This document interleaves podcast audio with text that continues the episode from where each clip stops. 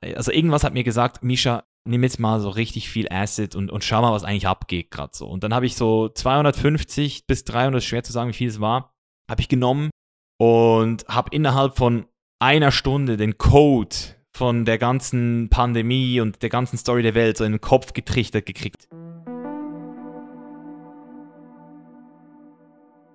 Und ich darf dich heute wieder begrüßen beim Set und Setting Podcast. Schön, dass du wieder dabei bist. Hier ist Jascha und wir sind hier schon bei der 17. Episode dieses kleinen Podcasts, der immer größer wird. Und damit er weiterhin größer wird und damit du keine Episode verpasst, möchte ich dich jetzt bitten, falls du es noch nicht getan hast, kannst du bei Spotify, Apple Music oder wo auch immer du mich gerade hörst, auf den Abo-Knopf klicken, auf den Folgen-Knopf damit du auch in der Zukunft keine dieser spannenden Gespräche verpasst. Und wenn du das nun getan hast, dann legen wir jetzt langsam mal los. Heute habe ich für dich den Misha Janetz. Vielleicht kennst du ihn auch schon, er ist ja doch im Internet bekannt, sage ich jetzt mal so.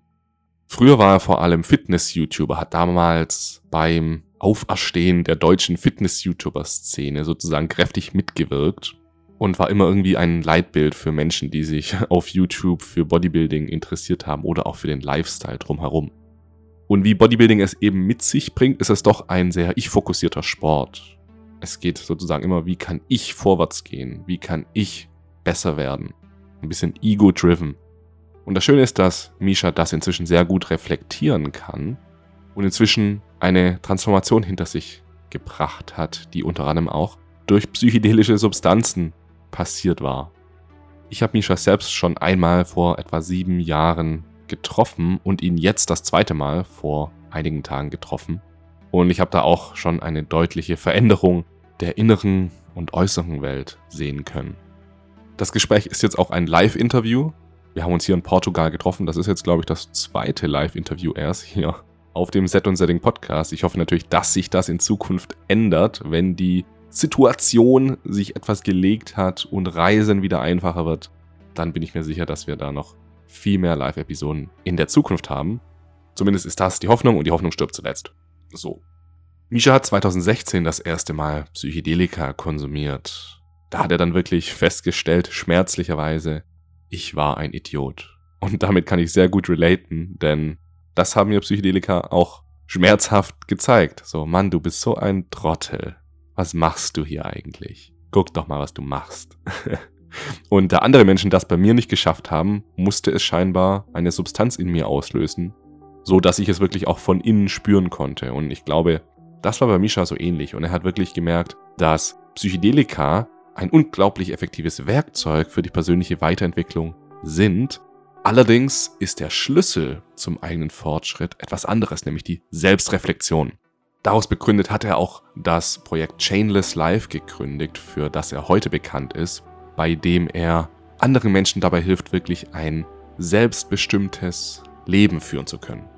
Wir gehen bei diesem Gespräch wirklich auf ganz, ganz viele verschiedene Themen ein. Von der stoischen Philosophie, Meditation, Cannabis, wie wir Psychedelika einsetzen und natürlich auch viel rund ums Thema Persönlichkeitsentwicklung. Und ich würde sagen, dabei belasse ich es jetzt auch erstmal. Wir legen jetzt einfach mal los und ich wünsche dir deshalb viel Spaß bei diesem Gespräch und präsentiere dir Misha Janetz.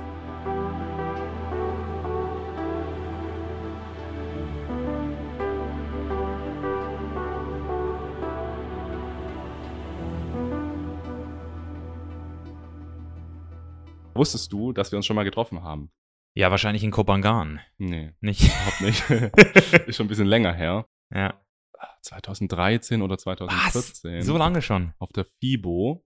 Ich weiß nicht mehr genau, welcher Stand das war, aber da war ich und ein Kumpel und wir sind dann zu dir an den Stand gekommen, weil ich hatte dich damals auf Team Andro, hatte dein Team Andro-Thread, ja, ich war auch Team Andro immer unterwegs. Was warst du für ein Username? Malango. Malango, ah, dich, dich kenne ich noch. Dich ja, habe ich, hab ich, noch nie gemocht. Nee, Mann, ey, ich war, ich habe deinen Thread gesehen und war da immer so in der Szene aktiv, aber ich war immer nicht so ein Hater. Du warst, warst einer von den Guten. Ich war einer von den Guten. Weißer Jedi. Ich war einer der, äh, ja, der Schüchternen, aber der sich irgendwie doch für wichtig gehalten hat. So irgendwie. Aber worauf ich jetzt raus wollte, ich habe dich da schon mal gesehen. Wir waren dann da an der FIBO und du warst an so einem Stand ganz alleine. So, ne? Ein Big Jahr später Zone, war dann die Hütte voll. Wie, wie hieß das? Big Zone wahrscheinlich. Big Zone, noch. genau. Und da haben wir dann mit dir kurz gequatscht und du hast dich gefreut und wir haben so geredet. Und wenn ich mir jetzt meine Erinnerung anschaue, wie du damals aussahst, wie du damals auf mich gewirkt hast und jetzt, das ist schon mal ganz anders. Aha. Misha, was ist passiert? Alter, das ist die offenste Frage, die du jetzt stellen kannst hier. 2013 und jetzt 2020. Dieses Jahr gab es zum Glück nicht mal eine FIBO. Wenn es eine Sache gibt, die Corona in meinen Augen wirklich gut gemacht hat, dann ist es es wahrscheinlich, hoffentlich, auch nächstes Jahr noch keine FIBO gibt. Wieso? Ja, ich muss sagen, also ich meine, ich weiß, dass es viele Leute gibt, die jetzt das hören und denken so, was, FIBO ist doch voll geil, da kann man dich treffen. Ich treffe meine Leute lieber hier oder in Thailand oder an einem Ort, wo ich auch Zeit für jede einzelne Person habe. Und das war an der Mhm. FIBO immer so katastrophal.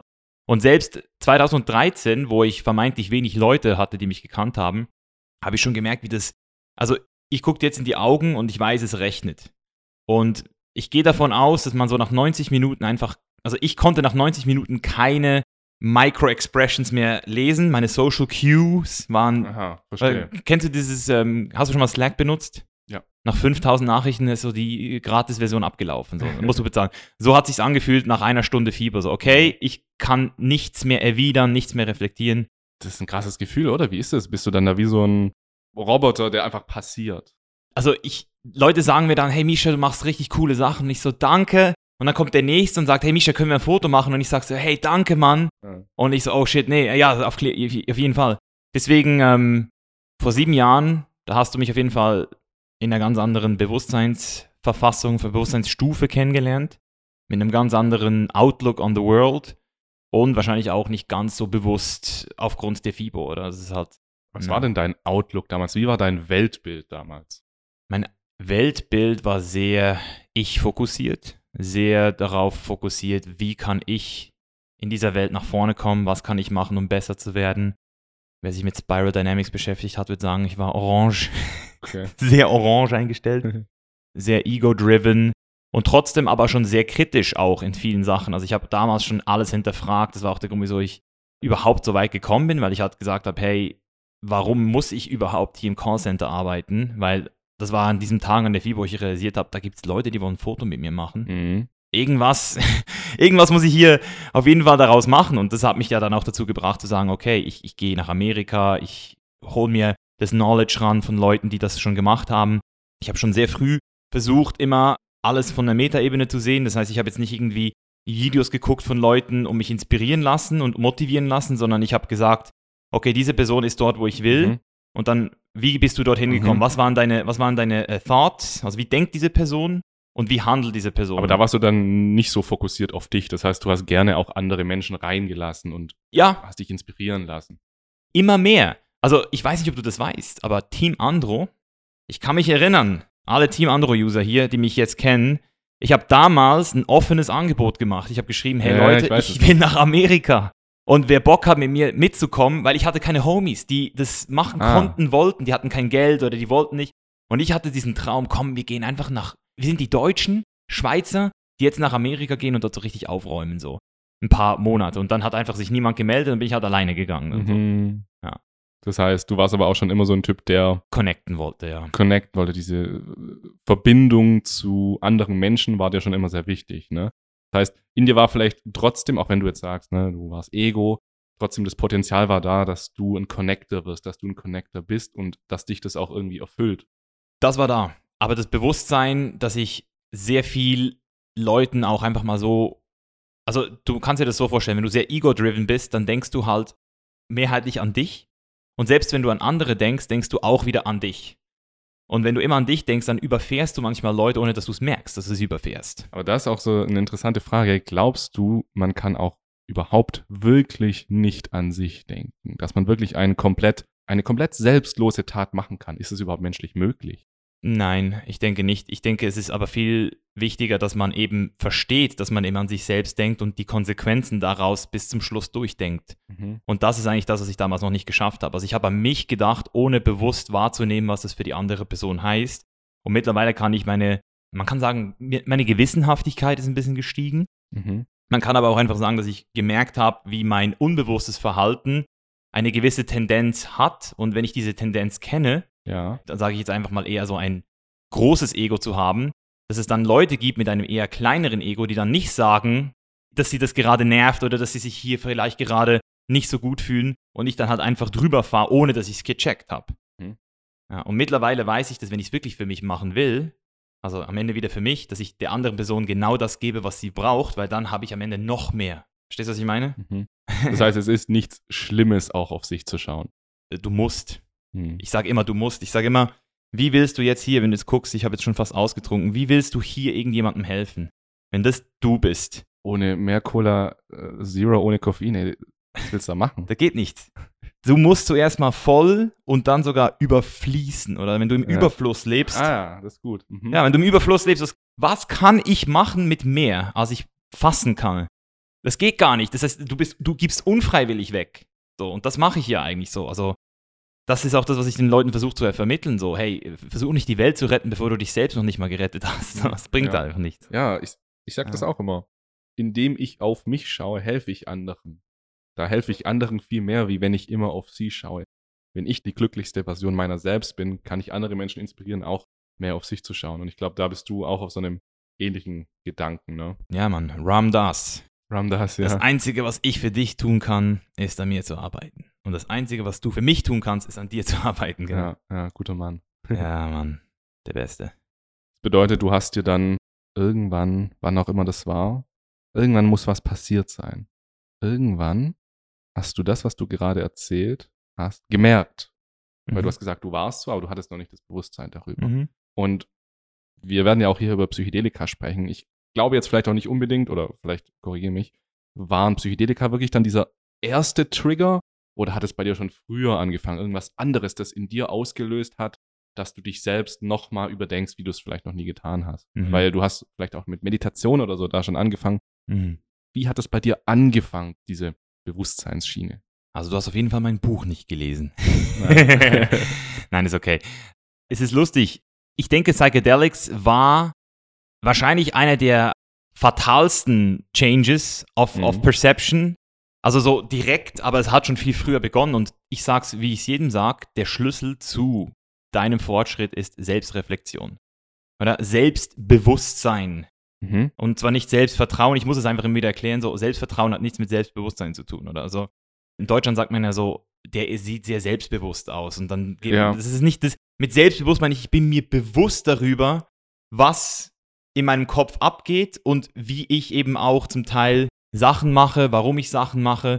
Ich hinterfrage mich selbst gezielt und bin in der Lage, den Gedanken, also die Gedanken zu betrachten, ist interessanter als die Gedanken einfach zu glauben so. Ich hinterfrage den Gedanken lieber, als dass ich ihn einfach annehme so.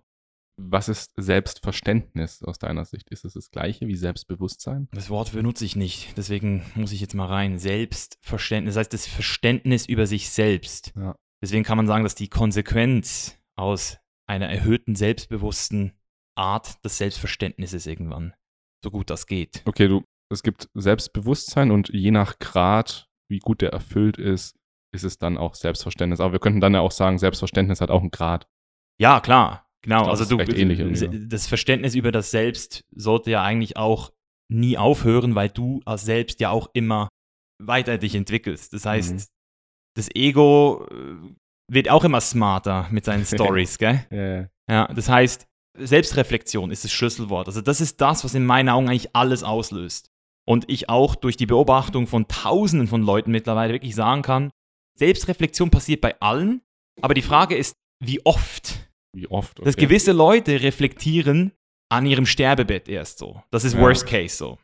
Dann gibt es Leute, die reflektieren jedes Jahr zum Jahresende. Das ist auch nicht gut. Oder wenn was Schlimmes passiert. Oder wenn was ganz Schlimmes passiert, genau. Und dann gibt es Leute, die reflektieren jeden Monat, jede Woche oder irgendwann ist man dann auf dem Level, wo man sagt, hey, ich führe Tagebuch, Mhm. ich reflektiere täglich und ich reflektiere täglich mehrmals. Und das schon immer. Also das ist, ich weiß auch nicht, ob ich das irgendwie angeboren gekriegt habe. Ja. Ich möchte auch gar nicht sagen, dass ich das irgendwie so krass gelernt habe, aber ich habe einfach früh gemerkt, wie gut mir das tut. Und das erste Mal, wo mir das richtig bewusst wurde, ist, als ich ähm, diese Narbe hier gekriegt habe.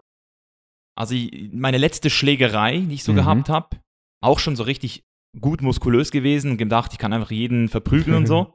Weil ich halt selbst damals oft ähm, bedroht wurde. Das ist ja dieses typische Ge Ge Backlash, du gibst dann auch wieder das zurück, was du selbst gekriegt hast.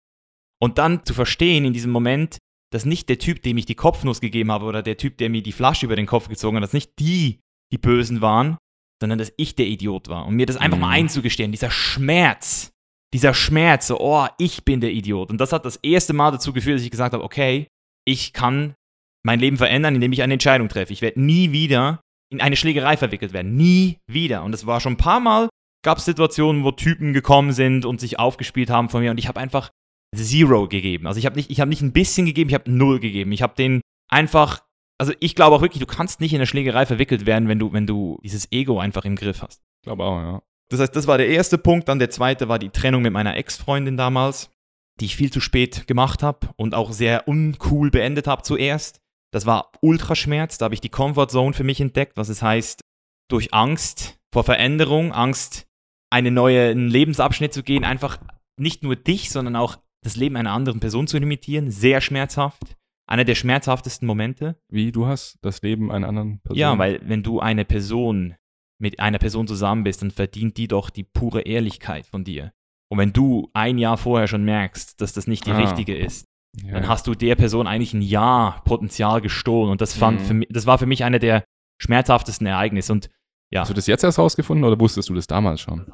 ich war auf Wettkampfdiät, Ja. hab's nicht gecheckt, hab dann an dem Tag, als ich gewonnen habe, also als der Wettkampf vorbei war, als ich das erste Mal wieder gegessen habe, Mhm.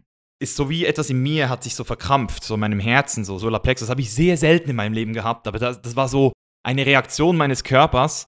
Und ich so, oh, und dann habe ich ge- gemerkt, ich so, boah, ich habe meine, ich habe sie so hart abserviert. Ich habe sie so auf die Mhm. fieseste Art abserviert. Sie ist zu mir gekommen in der Nacht, so, ähm, wollte eigentlich mit mir eine, eine Reise buchen und ich wollte eigentlich mit ihr gar nicht mehr irgendwo hin. Und ich habe sie dann so ganz komisch so behandelt und am Schluss einen Streit provoziert und dann ihr gesagt, hey, das komm, das war's so. Äh, Und, und dann ist sie halt weinen gegangen.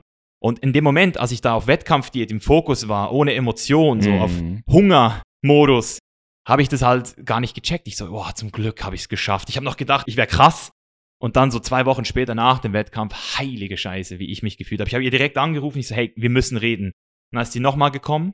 Ja. Dann haben wir nochmal geredet und dann habe ich geflennt, wie, wie ein kleines Kind. Sie hat geflennt, und, aber dann hab, konnten wir es wirklich sauber beenden. Mhm. Und ich bin so fucking froh, dass ich das damals gemacht habe. Das war eine der, eben wie gesagt, schmerzhaftesten, ähm, das ist auch eine Lektion oder Veränderung durch Schmerz. Mhm. Da sind Psychedelics ja auch Kings, ja. dir den Schmerz hervorzuholen.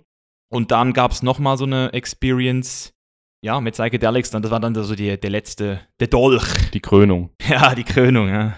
Würdest du sagen, wenn wir jetzt mal auf Selbstreflexion nochmal schauen, habe ich auch manchmal so das Gefühl, zumindest, also ich hatte einmal, war ich bei einer Psychologin und die hat zu mir dann gesagt, Jascha, denk nicht mehr so viel nach, so, genieße es einfach mal. Glaubst du, es gibt auch zu viel Selbstreflexion? Ja, auf jeden Fall. Es gibt die falsche Art von Reflexion. Ich sag dir auch den Unterschied. Mhm. Es gibt immer diesen Fokus auf Sachen, die nicht in deiner Hand liegen. Wie zum Beispiel, was denkt die Person über mich oder was hat die jetzt echt über mich gedacht oder wie wirke ich jetzt gerade auf andere. Mhm. Das nennt man ja dann auch, im Englischen sagt man Self-Consciousness. Ja. Was ja eigentlich auch cool klingt, so, hey, ich bin conscious about myself, aber es ist not. Ist nicht geil. Also ich kann mich erinnern, wie das war, als ich da in den Clubs war, in den Hip-Hop-Clubs Ja, und ja. gedacht habe, ich will jetzt tanzen und irgendwie habe ich mich da gar nicht So, richtig guckst du immer so ein bisschen rum. ja, es ist einfach nicht geil. Deswegen, ich weiß genau, wie du dich gerade fühlst, wenn du das hörst und das auch kennst. Jeder hat das, glaube ich, schon mal gehabt. Das ist, glaube ich, das normale Menschsein. Ich glaube, so 99 Prozent oder wir alle machen es, aber wenigen ist es wirklich bewusst, was gerade in dem Moment passiert, dass es mir jetzt gerade wirklich wichtig ist, dass mein Selbstwertgefühl gerade davon abhängt, was meine Außenwelt um mich denkt. So, wenn ich jetzt Ja. in einem leeren, wenn ich jetzt in einer leeren Disco stehen würde, würde ich auch ganz anders tanzen wahrscheinlich. Mhm. Deswegen, das ist falsche Selbstreflexion, weil sie dich nirgends Mhm. hinbringt, weil du gibst die Kontrolle ab. Aber wenn du dich darüber reflektierst, wie habe ich zum Beispiel heute, habe ich heute wirklich meiner Freundin diese Liebe gegeben, die ich eigentlich mir mal vorgenommen habe, so. Oder manchmal gibt es so diese Momente, wo ich so das Gefühl hatte, Mann, irgendwie habe ich das Gefühl, ich, ich habe Mühe, diesen Leuten manchmal Geld zu geben, diesen Straßenkünstlern so. Weil ich, Mhm. ich hatte immer so ein Problem damit, wenn Leute betteln, Mhm. und hat dann irgendwie automatisch das so, so ein Pauschalurteil ausgesprochen gegen alle Leute, die Geld verlangen. Und irgendwann habe ich so, habe ich so für mich reflektiert, ich bin so neben so einem Künstler durchgelaufen, der so ziemlich coole Musik gemacht hat. Und dann hat sich ein schlechtes Gefühl in mir breit gemacht. Und ich so, wieso fühle ich mich jetzt schlecht? Und dann ah Mann, ich wollte dem eigentlich was geben. Mhm. Also mein Verstand hat, hat gesagt, gib dem nichts so, oder beschützen, oder Ego schützt. Und ich dann, nein, ich will dem was geben. Habe dem was gegeben und boah, ich habe mich so geil gefühlt. Und seither gebe ich jedem Künstler, also wenn ich jetzt irgendwo durchlaufe und, und ich, ich höre dem nicht zu, dann und ich finde die Musik jetzt nicht geil, dann lasse ich sein. Aber wenn ich irgendwo stehe, mehr als zwei, drei Minuten, und ich höre den, dann gebe ich dem immer Geld. Es gibt mir immer, es, es gibt mir so ein geiles Gefühl. So. Wann war das bei dir? Wann ist, wann, das, was du gerade erzählt hast? 2018. 2018. Das war auch, war das so die Zeit, mit, bei der du mit, Psychedelics angefangen hast? mit Psychedelika angefangen hast? Äh, also das erste Psychedelic, also ich habe ja schon, das weißt du gar nicht. Ich habe, glaube ich, das allererste Mal schon eine Psychedelic Experience auf LSA-Samen gehabt. mhm. Da war ich, glaube ich, 17 oder so. Mhm. Und dann habe ich auch mal Salvia Divinorum geraucht. Ach Gottes da war ich, das ist das abgefuckteste Leben, ey. Habe ich noch nicht gemacht, aber ich höre einfach nur, nicht. genau, so, Musst du du musst es nicht machen. Aber es ist schon, irgendwie interessiert es mich trotzdem, so dieses unverständliche, absurde, das du überhaupt nicht kapierst. Aber wahrscheinlich war das auch damals in dem Bewusstseinszustand. Ja. Vielleicht wäre das jetzt auch anders, wenn du es probieren würdest. Ja, Abbas hat mir mal gesagt, dass es nicht besser wird. Also selbst, ah, okay. ich weiß nicht, er hat irgendwie gesagt, wenn du noch höher gehst, dann kann es sein, dass du von Aliens entführt wirst und das ist dann so richtiger Horror. ja. Also scheinbar ist es jetzt nicht so der, der Learning-Effekt. Aber wie gesagt, also so richtig angefangen mit Psychedelics habe ich eigentlich in Costa Rica 2016, also zur Jahreswende 17. Und da war ich also schon drin, so vor zwei Jahren.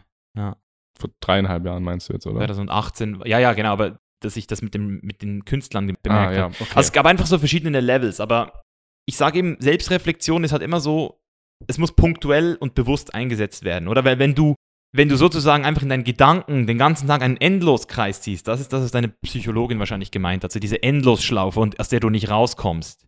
Ja, ich glaube, es war eher das, was du auch gesagt hast, dieses Self-Conscious, dieses, Ja. dass du versuchst, dein Umfeld die ganze Zeit zu analysieren. Was Mhm. passiert gerade? Wie reagieren die Menschen? Wie reagieren sie auf dich? Wie reagierst du auf sie? Anstatt einfach nur deine internen Prozesse wirklich genau zu beobachten.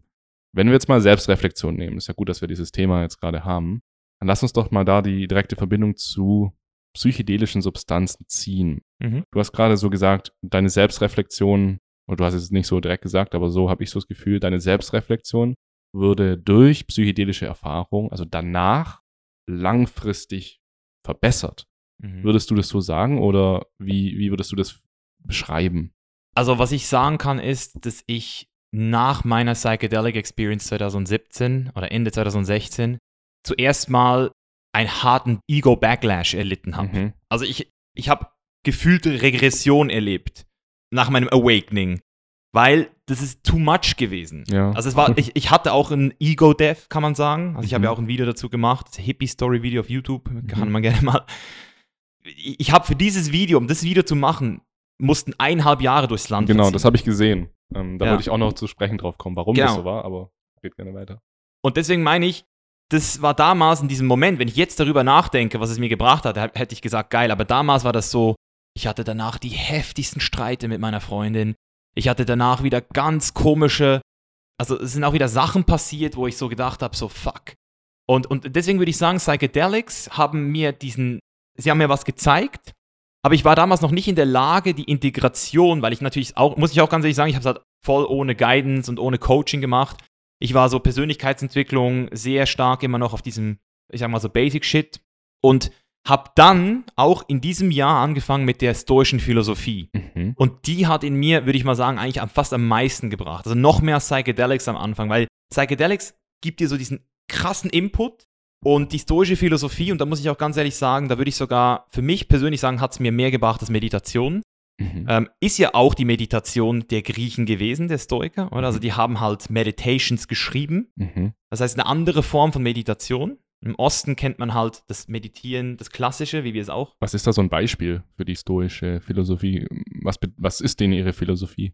Die Philosophie ist in erster Linie, dass du dich nur auf das konzentrierst, zum Beispiel, was du unter Kontrolle hast. Also focus on what is in your control. Okay. Mhm. Das ist zum Beispiel etwas. Ein weiterer Ansatz ist, dass man sich im Allgemeinen immer hinterfragt, eben regelmäßig. Also guckt, Mhm. was tue ich hier und habe ich hier wirklich etwas, was auch nachhaltig sinnhaft für mich ist. Also Aha. es geht, es ist so ein bisschen dieses, wenn man es nicht versteht, wenn man sich nur von außen mit der stoischen Philosophie beschäftigt, könnte man meinen, es ist so dieser Antihedonismus, so dieses trockene Leben, das nur von Sinn geprägt werden muss. Ja. Und man macht gar nichts mehr, was dann auch dumm und lustig sein kann. Auch weniger Gefühle dann. Genau, zeigen. und das stimmt nicht. Es ist Aha. ganz im Gegenteil. Du hast eine Emotionsregulation, die daran entsteht und die würde ich sagen, das ist, also wenn es eine Eigenschaft gibt, wo ich fro- froh bin, ist, dass ich das nicht nur schon hatte, sondern nochmal zusätzlich stärken konnte. Dieses, ah, wow, okay, hier, hier merke ich, was passiert. Und dann auch wieder auf das zu fokussieren, was man kann. Und dann eben auch dieses, dieses Verständnis davon, was habe ich eigentlich von meinem Leben, wenn ich mich nur mit diesen Sachen beschäftige. Diese Mhm. Philosophie, dass wenn man etwas nicht will, es das gleiche ist, als wenn man es schon hat. Das heißt, spare ich jetzt für den Ferrari, Ja. mache ich den Umweg oder sage ich einfach, ich will den Ferrari nicht? Weil für das Hirn ist es in dem Moment, wo du es hast, du willst es nicht, weil du es hast. Mhm. Und du kannst es auch ganz bewusst nicht wollen. Mhm. Wobei hier gewisse Leute würden jetzt widersprechen und sagen, du kannst deinen Willen nicht kontrollieren, aber ich finde, du kannst Fake Stories, kannst, Ja, ja. Du, kannst du schon, also, so. Also. ja, also viele Sachen, die du willst, willst du eigentlich gar nicht. Mhm. Du denkst, dass du sie willst. Und das ist was anderes als dieses Deep Desire, was von innen kommt. Das kannst du natürlich nicht steuern. Da will ich, also wenn jemand wirklich den Ferrari will, dann muss er sie i- in sich holen und dann mal gucken, was damit passiert. Aber das fand ich eben geil bei der stoischen Philosophie und diese Gedanken auf Blatt Papier zu bringen. Jeden verfickten, sorry, morgen, darf man hier fluchen? Klar. jeden Morgen, zwei Jahre lang, jeden Morgen die Meditations von Marcus Aurelius und Seneca zu lesen, Aha. dann was runterzuschreiben und zu realisieren, hey, das in meinem Kopf ist hier auf dem Blatt Papier. Und das bin nicht ich, das ist hier, Mhm. oder? Das ist diese Trennung. Und, und das hat in mir was ausgelöst. Das ist, ähm, also das ist für mich so der Nummer eins äh, Hack gewesen zur Selbstreflexion.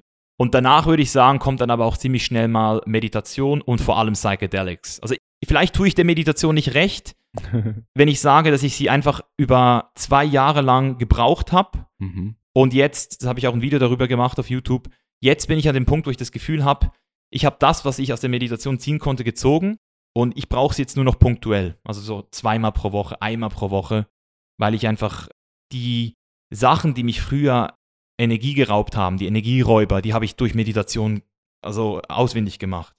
Also zum Beispiel Gras rauchen Ja.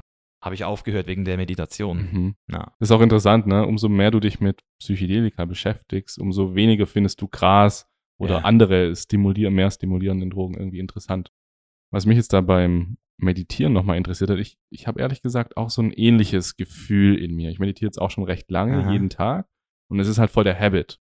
Ich habe aber in der Vergangenheit so die Erfahrung gehabt, ah, wenn ich mal eine Zeit lang nicht meditiere, irgendwie Backfall. irgendwas verändert sich in eine negative Richtung. Aber es kann natürlich sein, dass es in dem Moment auch wegen was ganz anderem war und gar nicht damit zu tun hatte. Deswegen bin ich, hast du mich jetzt da gerade Getriggert. getriggert. Scheiße. Ich muss dir sagen, ich kenne das aber, was du sagst. Also ich, ich habe auch zwei, dreimal zu früh aufgehört. Deswegen sage ich, ich habe zwei Jahre lang, also ich habe so ganz krasses Regime geführt, ein halbes Jahr. Dann habe ich aufgehört und gemerkt, dass ich eben auch, wie du gesagt hast, rückfällig wurde. Dann habe ich mit Sam Harris Waking Up angefangen Mhm. und, und mich komplett reingescaled, also so wirklich so in alles. Ja. Und dann, als ich dann wirklich so an dem Punkt war, wo ich gesagt habe, okay, jetzt, jetzt wenn ich dem Sam Harris zuhöre, es ist so repetitiv geworden. Ja. Und, und jetzt mittlerweile, ich, ich gehe raus an die Sonne, ich, ich mache die Augen zu und ich genieße es. Es ist nicht Mhm. mehr so dieses Ich muss. Und mittlerweile eben deswegen, ich weiß genau, wenn ich backfall, es ist so wie mit dem Krankwerden, oder? Ich bin Mhm. jetzt seit fünf Jahren nicht mehr krank geworden, weil ich immer genau weiß, wann mein Körper mir das Signal, ich kenne das Signal, Mangel, Hung, Hunger ist plötzlich nicht mehr da, Mhm. oder? Wenn ich plötzlich keinen Hunger mehr habe, ich so, hä?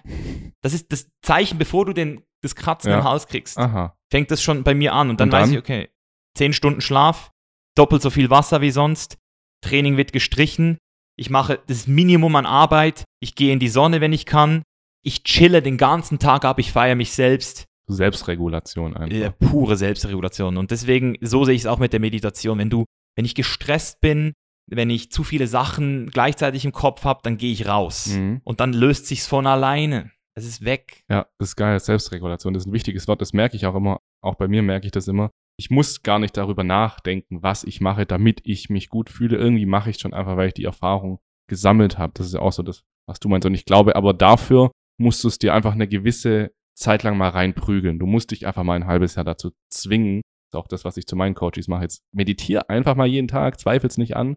Ja. Mach's einfach mal. Da wirst du irgendwann die Früchte tragen. Es kann vielleicht sein, dass wenn du es, weißt du, wenn du es mal nicht machst, dass es nicht so schlimm ist. Wenn du mal nicht Zähne putzt, ist auch nicht so schlimm. Aber du machst es trotzdem einfach, machst einfach mal jeden Tag. Es ist irgendwie ein guter Habit, den zu haben. Ja, er braucht doch keine Disziplin mehr irgendwann. Das ist ja so, Mhm. wie du ins Gym gegangen bist. Du hast es dort wahrscheinlich schon gelernt. Also ich habe es mit meinen Wettkampfdiäten halt, diese Monk-like Discipline, habe ich dort so für mich entdeckt und ich kann sagen, dass ich jetzt heute ein Problem hätte, nicht ins Gym zu gehen. Also das würde Willenskraft von mir erfordern. Für andere ist es das Gegenteil. Die müssen sich ins Gym zwingen, die müssen sich für eine gesunde Ernährung zwingen. Und ich finde, du musst selektiv Disziplin aus, ähm, ausrichten. Mhm. Selektive Disziplin Ja. ist so von ähm, The One Thing. ja, Mann. Ja. Gary Keller, Mhm. geiler Typ. Ich glaube, wir haben auch irgendwie einen Vorteil. Ich glaube, wir beide jetzt als Persönlichkeit, vielleicht beide, weil wir auch aus diesem Fitness-Game irgendwie kamen. Ich war da ja auch drin wirklich, Mhm. habe auch keine Wettkampfdiät machen, aber habe mich halt runtergeschreddet, hab's dann auf Team Antro gepostet und fand's cool. Da habe ich auch diese Disziplin gelernt. Ich glaube, wir haben einen unfairen Vorteil manchmal gegenüber Leuten, die jetzt damit erst reinkommen, mit dieser Disziplin. Hast du das auch so das Gefühl? Und wenn ja, wie können Leute Disziplin lernen? Das interessiert mich jetzt mal, was du darüber denkst. Wie kann man Disziplin Kurze? Frage, bevor ich dir das beantworte. Du hast das, Wort unfair benutzt. Was heißt Fairness für dich?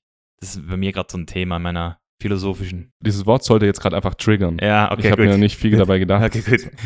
Ja, weil ich, ich habe so das gemerkt, das ist bei mir, dieses Wort, wenn ich das höre von anderen Leuten, es triggert mich eben, weil ich das Gefühl habe, es gibt keine Fairness auf diesem Planeten, in dieser Welt, in dieser Existenz. Das, nichts ist fair.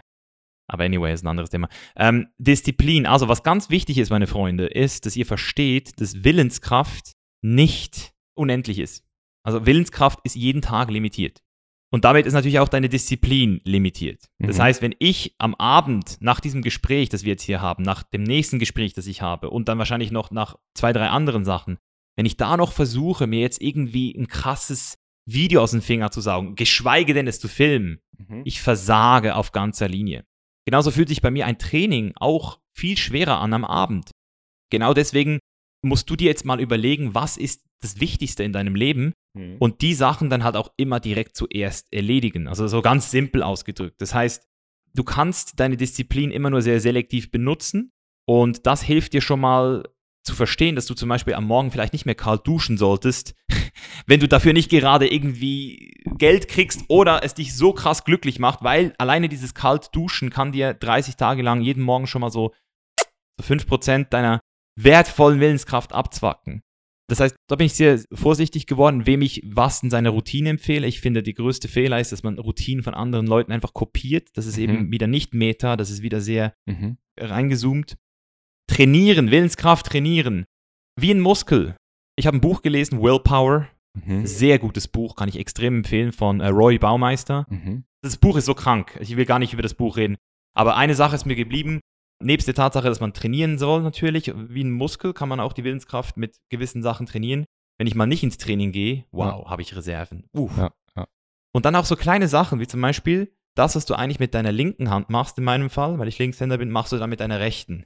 Und das ist zum Beispiel auch krass. Das ist, geht extrem in die Willenskraft. Das heißt, du kannst deine Willenskraft trainieren, indem du einfach Sachen machst, die deine Willenskraft erfordern und dann natürlich immer mehr von der. Also Mhm. du kannst, es gibt auch Kapazitäten, die können bis zu zwei Stunden ausgemerzt werden. Also du kannst, das ist wieder ein anderes Buch, Deep Work, kannst bis zu zwei Stunden am Stück, kannst du dich hart fokussieren. Und wenn du das noch nie gemacht hast, dann schaffst du keine 20. Mhm. Ja. Würdest du jetzt jemand empfehlen, der allgemein Persönlichkeitsentwicklung macht, wenn wir jetzt da mal den Bogen nochmal rüberspannen, der auch sich mit sowas beschäftigt, wie kriege ich Disziplin, wie strukturiere ich meinen Tag und so weiter, in diesem Game jetzt angekommen ist, sollte dieser Mensch aus deiner Sicht auch mal Psychedelika probieren? Vielleicht kann ihm das helfen.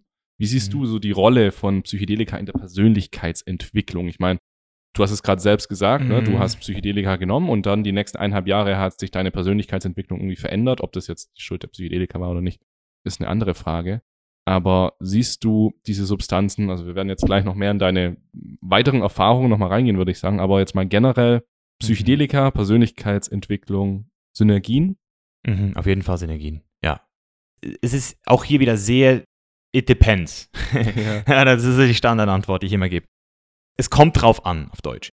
Ich rede, ich habe jetzt gerade ein Video gemacht auf YouTube, wo ich mal über den sogenannten Spiritual Bypass rede, Aha. den spirituellen Umweg, der auch bei Psychedelics oft greift. Das heißt, wir haben Mhm. Leute, die haben in ihrer Welt, in ihrer richtigen Realität Probleme. Die haben Geldprobleme, die haben Probleme mit ihrem Umfeld, die haben einen Streit mit der Mutter, ungelöstes Trauma vielleicht noch, irgendwelche Sachen. Und dann kommen sie über die Spiritualität zu Psychedelics, fühlen sich ultra geil und denken so, ah, oh, jetzt merke ich, wenn ich mich einfach in dieser Welt befinde, dann geht es mir viel besser. Und das sind Leute, die verlieren dann den Bezug zur Realität. Mhm. Sehe ich immer wieder. Also du bist ja auch auf Kopangan am Start, deswegen du kennst ja, ja. diese Ge Gestalten. ja, genau. Ich kenne sie. Und das ist der einzige Punkt, wo ich sage, da bin ich halt sehr vorsichtig geworden. Also ich zum Beispiel, wenn ich mit meinen Leuten arbeite, Mentoring, dann sage ich in Woche 1, wenn du das Gefühl hast, du möchtest Psychedelics probieren, dann wart bitte bis die letzte Woche und in der letzten Woche sage ich dir persönlich, nach dem, was ich von dir gelernt habe, ob du davon jetzt gerade Gebrauch machst. Mhm.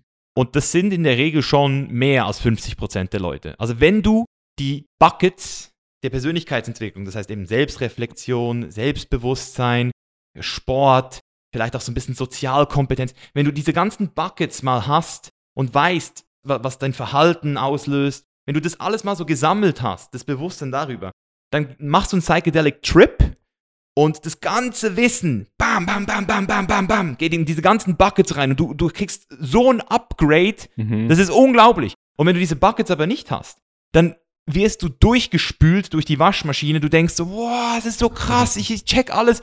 Und dann wachst du wieder auf und es ist nichts da. Und ich habe es gesehen. Ja. Ich habe es gesehen nach, nach vier Tagen Ayahuasca im Rhythmia.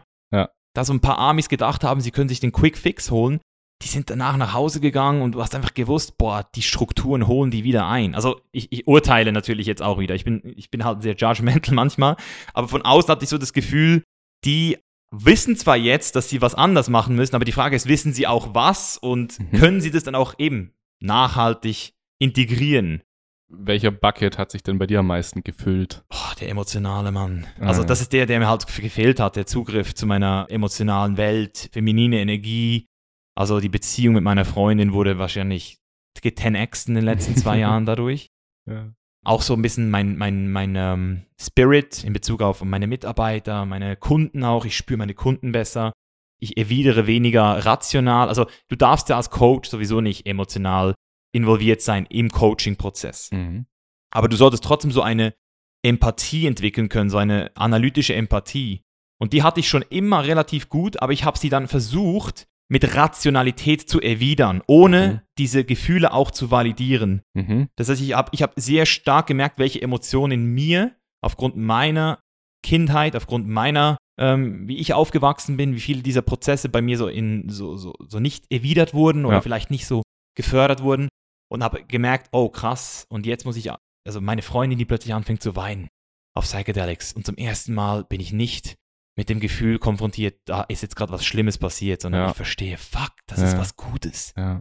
Boah, das ist game-changing. Solche Sachen, da ist Psychedelic, also besonders was die emotionale Komponente betrifft, würde ich sagen, sind Psychedelics ultra krass. Also wenn du ein blauer Persönlichkeitstyp bist oder so ein roter, so einfach so ein sehr analytischer Mensch, ein sehr so rationaler Mensch, ich glaube, dann sind Psychedelics fast noch besser für mhm. dich geeignet vielleicht. Mhm. Pauschal. Kann ich äh, auch so bestätigen. Hast du ein Gefühl, dafür, wie das bei dir war, weil letztendlich du wurdest emotional geboren. Ne? Als Kind warst mhm. du wahrscheinlich auch mhm. emotional. Und bei mir hat es halt auch irgendwann aufgehört, aufgrund bestimmter Erfahrungen. Und ich konnte es jetzt erst wieder durch Psychedelika wieder erwecken.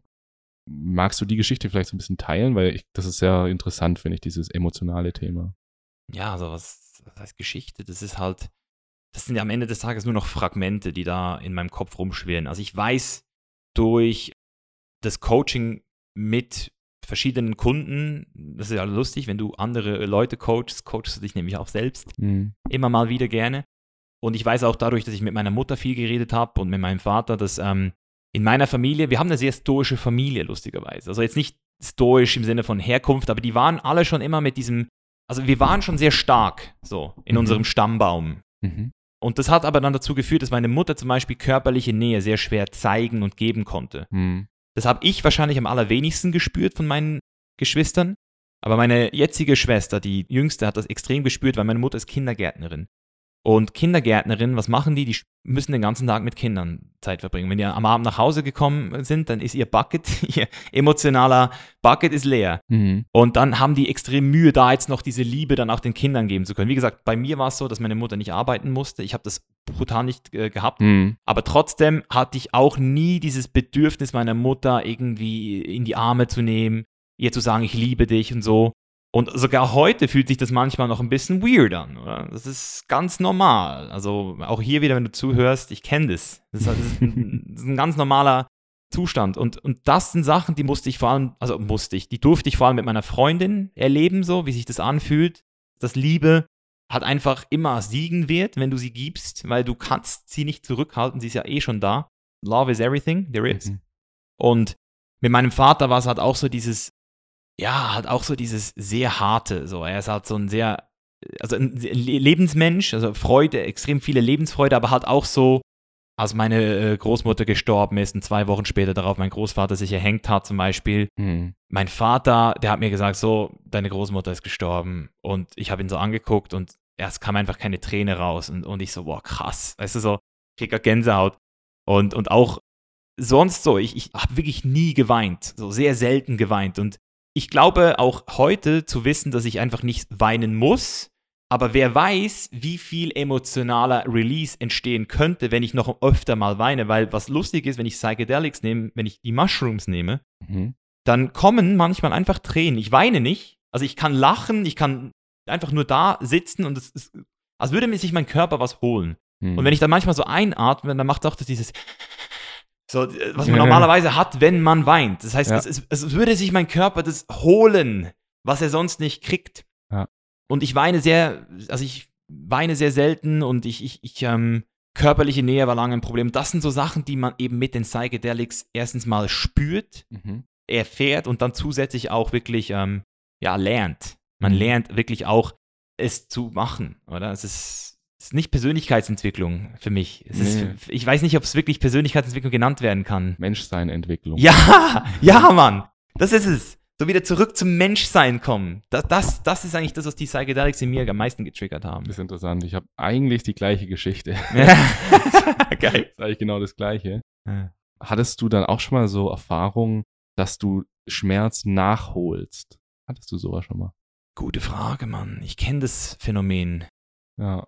Ähm, du hast ja auch gerade gesagt, du hast da vielleicht mhm. damals keine Tränen gespürt, dann hast du es ja irgendwie eingesperrt oder in meiner Theorie. Das habe ich eben nie gemacht. Also ich hatte das Gefühl, ich hatte ab und zu mal, wenn ich so einen traurigen Film geguckt habe und wirklich fast eine Träne gekommen ist, habe ich gesagt, okay, jetzt bitte nicht flennen. So. ähm, ja. aber, aber so, wenn ich mal wirklich weinen musste, dann habe ich geweint. Mhm. Aber es gab so ein paar Momente, wo ich so extrem wo ich was ganz Schlimmes gemacht habe, so für mich. So, äh, also, was heißt schlimm? Es ist einfach was Schlimmes passiert, wo ich so verantwortlich mich dafür gefühlt habe. Und das hat in mir hier sowas ausgelöst und habe mich so fast meine, ein bisschen wie den Atem genommen, so hier so. Aha, ja, ja. Kennst du das? Ja, klar. Und, und das hatte ich zum Teil, ich weiß nicht, ob das immer, irgendwann mal durchlebt wurde in so einer Psychedelic Experience, aber das ist so das Einzige, was ich mir erinnern konnte, wo ich mich wirklich körperlich also wo ich das Gefühl habe, das hat mir jetzt geschadet. Das ist wirklich eine Emotion, die da durch meinen Körper durchgegangen ist. Mhm. Aber sonst bin ich sehr reguliert. Ja? Mhm. Also ich, meine Gedanken sind in der Lage, den nährenden Gedanken mehr Fokus zu geben. Also ich, ich kann meinem Verstand den Befehl geben, so hey, betrachte das, was hier gerade passiert. Und wenn dir das nicht dient, dann lass es einfach da. Versuch es nicht wegzudrücken so, aber lass es einfach da. Okay, aha. Und, und wenn ich zum Beispiel manchmal mit meiner Freundin rede, dann merke ich, wie sie das nicht macht, bewusst nicht macht. Sie, sie will, also gewisse Leute wollen leiden. Man sagt ja auch, Leid ist für alle gleich. Wir ja, haben alle ja. Leid, aber Leiden ist freiwillig. Da, da gibt es verschiedenste so, das darfst du nie jemandem erzählen, der depressiv ist, weil da hat, der hat natürlich was in seinem Kopf, dass mhm. ihn nicht, der, der, kann das nicht mehr machen. So. Auch wenn du, äh, äh, Frau, die ihre Tage hat, die hat keine Chance. in dem Moment. Oft. Aber wenn du in einem gesunden biochemischen Verhältnis in deinem Verstand bist, dann kannst du Leid erfahren, ohne zu leiden. Ich glaube, das ist dann Schmerz und Leiden. So sehe ich das. Ne? Du kannst. Ja. Wer leidet, will keinen Schmerz fühlen. Wer Schmerz fühlt, wird nicht leiden. Weil ein Schmerz wird erst so leiden, wenn du ihn halt nicht fühlen willst, wenn er genau. sich unterbewusst dann irgendwie ausdrückt. Und so habe ich halt das Gefühl, bei meinen psychedischen Reisen, wie ich mich, also um zu meiner Geschichte mal so ein bisschen, war auch so wie bei dir. Dann habe ich auch psychedelische Reise gemacht, habe dieses Weinen gelernt, dieses dazugekommen, äh, dieses dazukommende Gefühl einfach von dieser internen menschlichen Verbindung war immer mehr da und so weiter. Und erst jetzt in den letzten mh, hm, ein, in den letzten ein, zwei Jahren habe ich gemerkt, hey, da ist noch viel mehr. Mm. Da ist noch viel mehr. So, ich weiß ja, so fünf Jahre mit Psychedelika gearbeitet und dann irgendwann gemerkt, da ist ja noch eine ganze andere Welt da unten. Und für mich, also das ist jetzt meine, meine Erfahrung, dass diese ganzen Erlebnisse von früher, wenn wir die alle rauslassen, wenn wir die alle nachholen, dann werden wir wieder voll zum Kind so. Dann können wir, Mm. weißt du, wie so das Kind ist so hier Mm. du bist so hier. Und wenn du diese ganzen Dinge, aktuell läufst du halt so durch und es geht irgendwie, scheiße, das ist jetzt auf dem Podcast richtig behindert, aber wenn du die wegmachst, dann kannst du halt direkt dadurch zu dir. So ein bisschen, kennst du Joe Trank? Ja, So ein bisschen wie bei ihm wahrscheinlich. Also, ich weiß nicht, der hat ja auch so diesen krassen Durchbruch äh, so, so gef gefühlt gehabt mhm. und ist ja auch wie ein Kind wieder so. Also, er macht ja ganz krasse Sachen auf Instagram zum Teil. ja, ja, doch, Ja. also ich habe ihn schon so ein bisschen verfolgt. Das überhaupt nicht. Das meine ich überhaupt Nicht? nicht. Nee, weil okay. das ist äh, mit inneres Kind meine ich mehr so die Gefühle, die man als Kind hatte, die Intensität dieser Gefühle, die das Unschuldgefühl Aha. von damals, das nochmal, also die Gefühle von damals sozusagen wieder rausholen, die Aha. wieder kommen.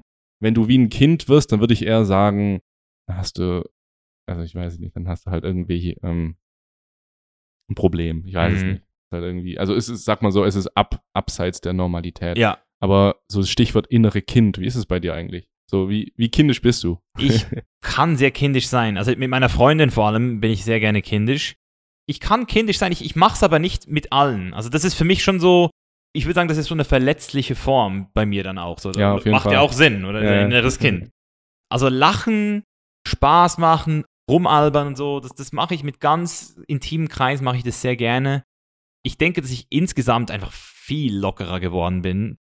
Ich glaube auch, wie du gesagt hast, also ich möchte an dieser Stelle auch erwähnen, ich glaube, ich bin noch lange nicht irgendwo angekommen. So, also ich hatte ein paar richtig gute Trips. Ich hatte aber auch schon immer das Gefühl, dass ich dadurch, dass ich ein sehr starkes Ego habe, wahrscheinlich da immer noch so ein paar Barriers, immer, also fast immer da waren. So. Ich hatte auch noch fast nie Bad Trips. So, da möchte ich dann nachher in meinem, meinem Podcast mit dir drüber reden, weil das ist so ein Thema Bad Trips. Da, ich hatte einen Bad Trip, so richtig schlecht. Und den, der Rest war eher so Quirk, war eher so weird. Mhm. Shit, aber noch nie so, dass ich das Gefühl hatte, boah, also vielleicht muss ich das auch gar nicht. Nee, das ist äh, mega übertrieben mit diesen Bad Trips. Ja, gell? Was wichtig ist, ist eine Bad Face zu haben. Einfach, dass eine gewisse Zeit mal richtig scheiße ist. Aber wenn dein kompletter Trip schlecht ist, dann hast du wirklich Set und Setting total missachtet. Dann ist Ja. irgendwas kaputt. Ja, habe ich. Ja. Aber so eine schlechte Phase ist super wichtig. ja, ja. Wie empfindest du eigentlich heute psychedelische Reisen für dich? Hat sich da irgendwas verändert? Du machst das ja Mhm. wirklich regelmäßig, könnten wir das so sagen? Ja, Hat sich da irgendwas für dich verändert oder sind deine Reisen, deine psychedelischen Reisen inzwischen äh, oder sind die genau gleich geblieben? Mhm. Also ich muss vielleicht nochmal korrigieren. Unregelmäßig, regelmäßig. Das heißt, regelmäßig würde ja heißen, dass eine Regel daraus entsteht, dass ich sagen würde, ich nehme einmal pro Monat Acid oder so. Das nicht. Mhm. Es gibt Monate, dann nehme ich sogar zweimal Acid, dann gibt es wieder drei Monate, dann nehme ich nichts. Regelmäßig heißt es nicht nur einmal pro Jahr irgendwas nehmen. So. Du bist auch Acid-Fan. Ich liebe Acid. Ja. Mittlerweile immer mehr. Ja, ja, das Molekül, das Hoffmann-Molekül. Ich habe ein Hemd. Wenn ich das noch irgendwo finde, schenke ich dir das. Das, das ist so geiles Hemd. Das habe ich geschenkt, gibt es mir zu klein. Für dich wird das wahrscheinlich perfekt sein. Vielleicht, ja. Ja, also ich würde sagen, ich habe einen gesunden Respekt nach wie vor von, von den Psychedelics, aber ich habe diese Angst, diese initiale Angst fast, sie zu nehmen, habe ich wieder verloren. Weil ich hatte ja nach meinem ersten Bad Trip, Aha. was gleichzeitig auch ein wichtiger Trip war, die, die Ego Death Experience in Costa Rica, hatte ich schon so meine Zweifel, soll ich das nochmal nehmen? Also ich, ich kann mich erinnern, als es dann wieder hieß in LA, äh, mein bester Kumpel Justin aus Amerika, der so, yo, komm, wir nehmen Shrooms und gehen auf ein Festival.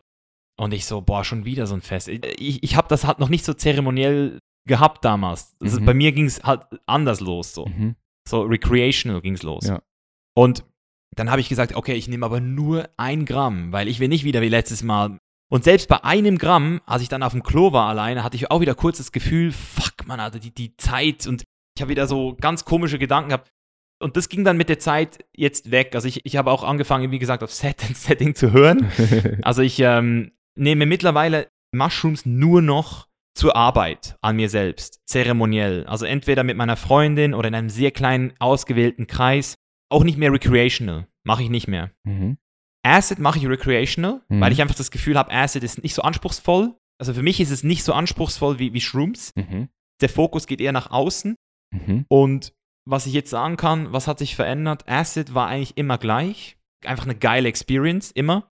Ich hatte noch nie, bis auf einmal, als ich auf Kopangan bei Lost Paradise Aha. 120 oder so Mikrogramm genommen habe, da war dann so ein paar, ein paar Gestalten haben mich dann manchmal so ein bisschen weird. Ja, ja, ja. Ein paar Leute haben mich dann ein bisschen so äh, abgefuckt.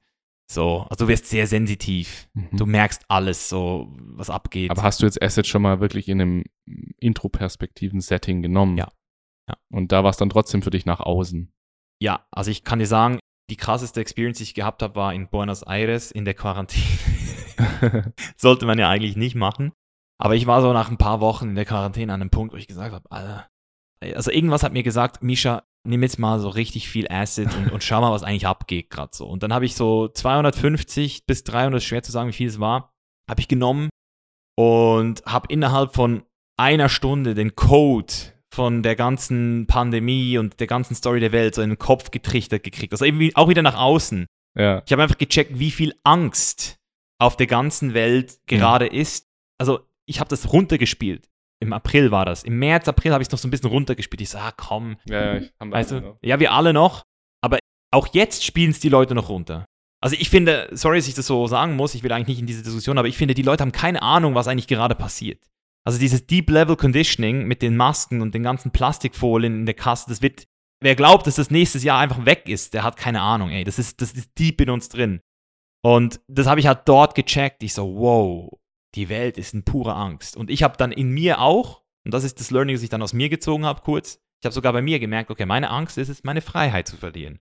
Hm. Also ich habe auch die Angst in mir erkannt. Das heißt, es war schon ein Learning für mich, aber der, der Fokus, der mir erst gegeben hat, war so einmal um die Welt. Einmal die ganze Welt gescannt so.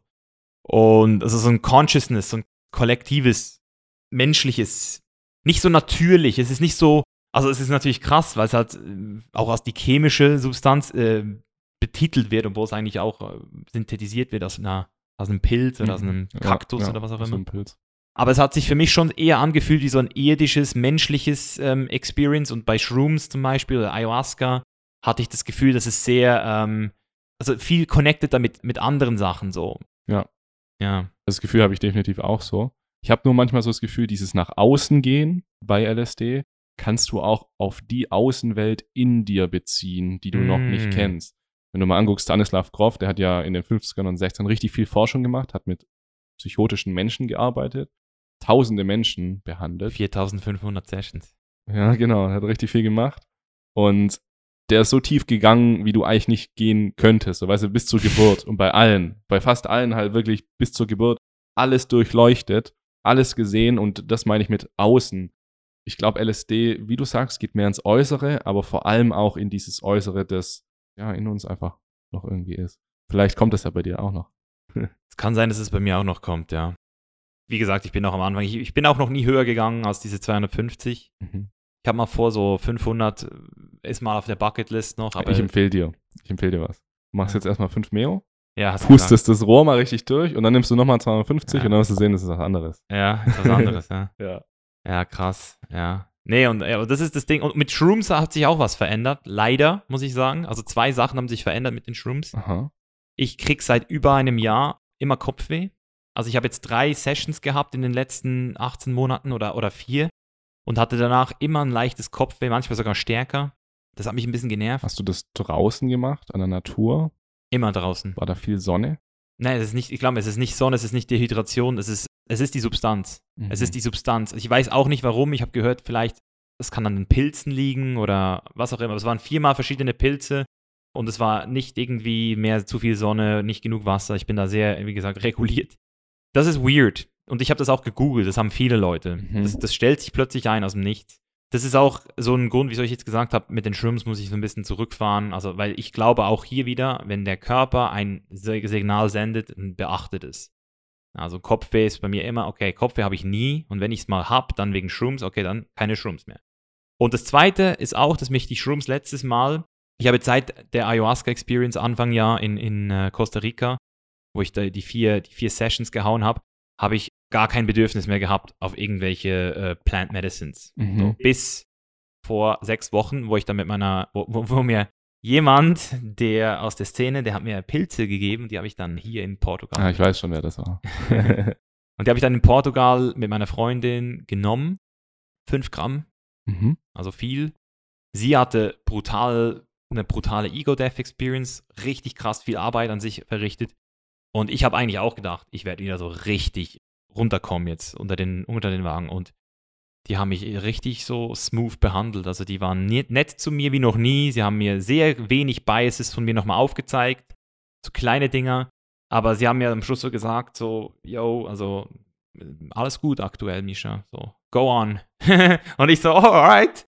Das ist ein Zeichen für mich, dass ich eigentlich jetzt so an einem guten Ort bin angekommen. Also das heißt, ja. für mich sind die, sind die Shrooms vorerst mal so kein Thema mehr jetzt. So. Haben Psychedelika eigentlich was an deiner Glücklichkeit verändert? Ich würde sagen, sie haben mich zufriedener gemacht. Aha. Das heißt, dieses Zufriedensein, das, also dieses Dankbare nochmal so, das ist auf jeden Fall besser geworden. Aber auch hier wieder, es ist multikausal, Mann. Ich habe durch die Psychedelics Inputs gekriegt, ich habe durch die stoische Philosophie Inputs gekriegt, seit ich mit meinen Kunden arbeite, seit ich mein Mentoring mache, mhm. Menschen helfe jeden fucking Tag, das fühlt sich so geil an. Ich habe ähm, auch durch die Reisen jetzt mit meiner Freundin so, es ist, weißt du, es ist so viel geil. Mhm. Also ich kann wirklich jeden Tag, ich kann es fast nicht glauben, jeden Morgen, wenn ich aufwache, denke ich so, fuck, Alter, ich yeah. habe so ein scheiß Glück. Yeah. Fuck! Dann stehst du manchmal so am Strand und denkst so, wo bin ich hier? Ja, immer, Mann. Mir ist es so, das ist echt krass. Immer so. Bestes Leben. Bestes fucking Leben. Mann. Und dann realisiere ich immer so, weißt du noch, bei mir vor einem Jahr habe ich noch so gedacht, ja, Mann, ich so gern reisen und ortsungebunden und überall sein. Und dann ein Jahr später, und dann habe ich das, vor ein paar Monaten habe ich das dann so richtig realisiert, ich lebe ja das, ich bin das, ich bin ja hier jetzt plötzlich. Wie krass ist das? Ja. Wie würdest du denn eigentlich sagen, bei Psychedelika, wir haben ja gerade schon so ein bisschen drüber gesprochen, du, du machst es schon regelmäßig, auch wenn das jetzt Definitionsfrage ist. Können wir das unser ganzes Leben jetzt machen? Oder hast du so das Gefühl wie bei Meditation, wie du es auch schon gesagt hast? Du machst es halt so lange, bis du es kapiert hast, bis du alle Teachings hast und dann mhm. bist du fertig, weil du merkst ja jetzt schon an dir, dass du vielleicht gar nicht mehr so viel Teachings kriegst jetzt von, von Psilocybin. Mhm. Hast du so das Gefühl, dass das überhaupt Sinn macht, sein ganzes Leben jetzt Psychedelika zu nehmen oder bist du dann irgendwann fertig? Also ich habe ein verhältnismäßig kurzes Leben mit Psychedelics so far. Also wir reden jetzt hier von drei Jahren, gell? Mhm. Und regelmäßig, eben wie gesagt. Also das heißt, jedes Jahr wurde konsumiert mhm. in den letzten drei Jahren. Das heißt, das ist, äh, auf dieser Ebene kann man sagen, regelmäßig. Ja. Ja. Jedes Jahr hast du konsumiert. Deswegen ist es sehr schwer, jetzt eine Antwort zu geben, die wirklich qualifiziert ist. Ich würde sagen, dass ich auf jeden Fall daran glaube, dass man mit Psychedelics auch einen Zenit erreichen kann. Mhm. Ja, also ja, man kann immer mehr probieren und aber für was, weißt du? Also irgendwo musst du halt auch für dich, wie mit allem, wieder sagen, wo ist eigentlich genug so. Mhm. Und für mich ist genug so dort, wo ich das Gefühl habe, mein Leben läuft genauso wie es soll. Und in dem Moment, wo ich dann immer wieder diesen nächsten Hit brauche, diesen nächsten Kick, das ist für mich äh, auch wieder so eine komische, ähm, also deswegen habe ich zum Beispiel auch mit 5MEO bisher noch nie die Wege gekreuzt, weil ich bisher nie, die, also ich warte immer auf ein Zeichen. Also Leute, ich schwöre euch, das ist auch nochmal so ein Tipp von mir jetzt, wenn ihr zuhört, wartet auf das Zeichen so. Das, also wenn das, dieser Podcast jetzt das Zeichen ist, dann ist gut. Aber es muss immer so ein Zeichen ja. sein. Es war bei mir mit Shrooms so, ja. es war bei mir mit Ayahuasca so, es war bei mir mit allem so. Und jetzt mit 5MEO, letzte Woche habe ich gedacht, boah, wenn es jetzt kommt, dann bin ich ready, weil jetzt haben so viele meiner Kunden es genommen. So. Du hast ja sogar noch Leute durch. An dieser Stelle äh, Props, Mann, richtig geil.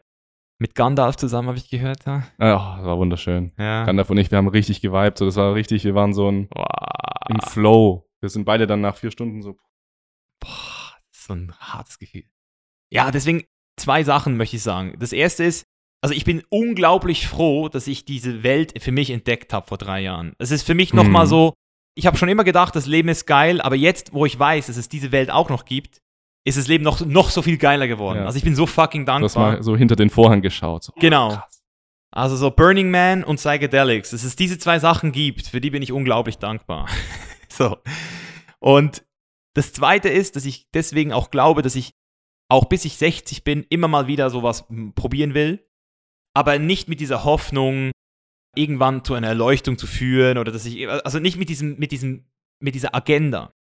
Das heißt für mich, und das ist jetzt der zweite Punkt, ist, es ist entweder just for fun, wie zum Beispiel mit Acid, wenn ich am Machu Picchu bin, einfach mal so diese Energie dort wahrzunehmen, mhm. diese Farben und, und das ist halt nochmal krasser dann so. Machu Picchu ist ja schon krass, Aber auf Acid, da hast du dann wirklich fast mit den Geistern schon eine gewisse Connection. Und das zweite ist dann, ich finde auch diese Experience ist einfach geil. Also weißt du, es ist ja so, wie wenn du zum Beispiel eine Woche in die Dominikanische gehst zum Tauchen oder mhm. was auch immer. Also, nee, da gehst du ja nicht tauchen, aber in die Malediven zum Tauchen. Irgendwo hingehst, um einfach mal wieder was Geiles zu erleben, so. Polarlichter zu schauen eine Woche. Genauso sehe ich das auch mit so einer Ayahuasca-Retreat. Ähm, so. Da gehst du hin, nicht mit dem Gedanken, wow, ich will was über mich lernen. Es kann sein, es, es kann aber auch einfach sein, dass du machst es einfach schon nur, weil du eben diese Journey immer wieder geil findest. Oder? Das ist so ein Refreshing. Urlaub. So, ja, Firmware mal updaten auch mal wieder. Mhm. Weil es kann immer sein, wenn ich jetzt also ich glaube schon, dass jeder immer wieder die Blindspots, ähm, die können immer wieder nach vorne kommen. Du kannst immer wieder die falschen Entscheidungen treffen und an einem Ort landen, wenn du lange genug nicht bewusst genug warst. Und, und da könnte ich mir zum Beispiel vorstellen, dass wenn ich irgendwann mal wieder an so einem Ort bin, obwohl ich jetzt gerade, jetzt gerade mir nie vorstellen könnte, wieder da zu landen, würde ich nicht sagen, dass es nicht möglich ist. Ja.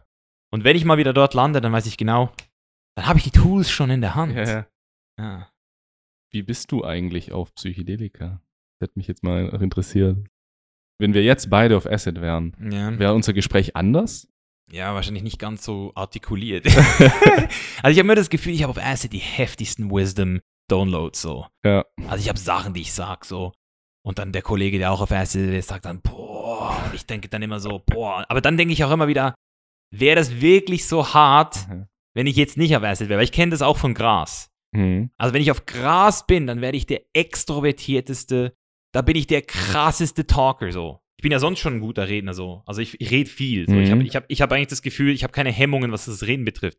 Aber auf, auf Gras wird das dann so ungeil. Also Laberflash. Ja, ich mache dann so Videos auf also so Instagram Stories und denk so, ich, ich bin jetzt da voll am Start ja. und lösche sie dann aber wieder sechs, sechs, Stunden später, weil ich dann wieder so ein, ich so denke, ah, das habe ich mir hier, das ist, macht gar keinen Sinn so.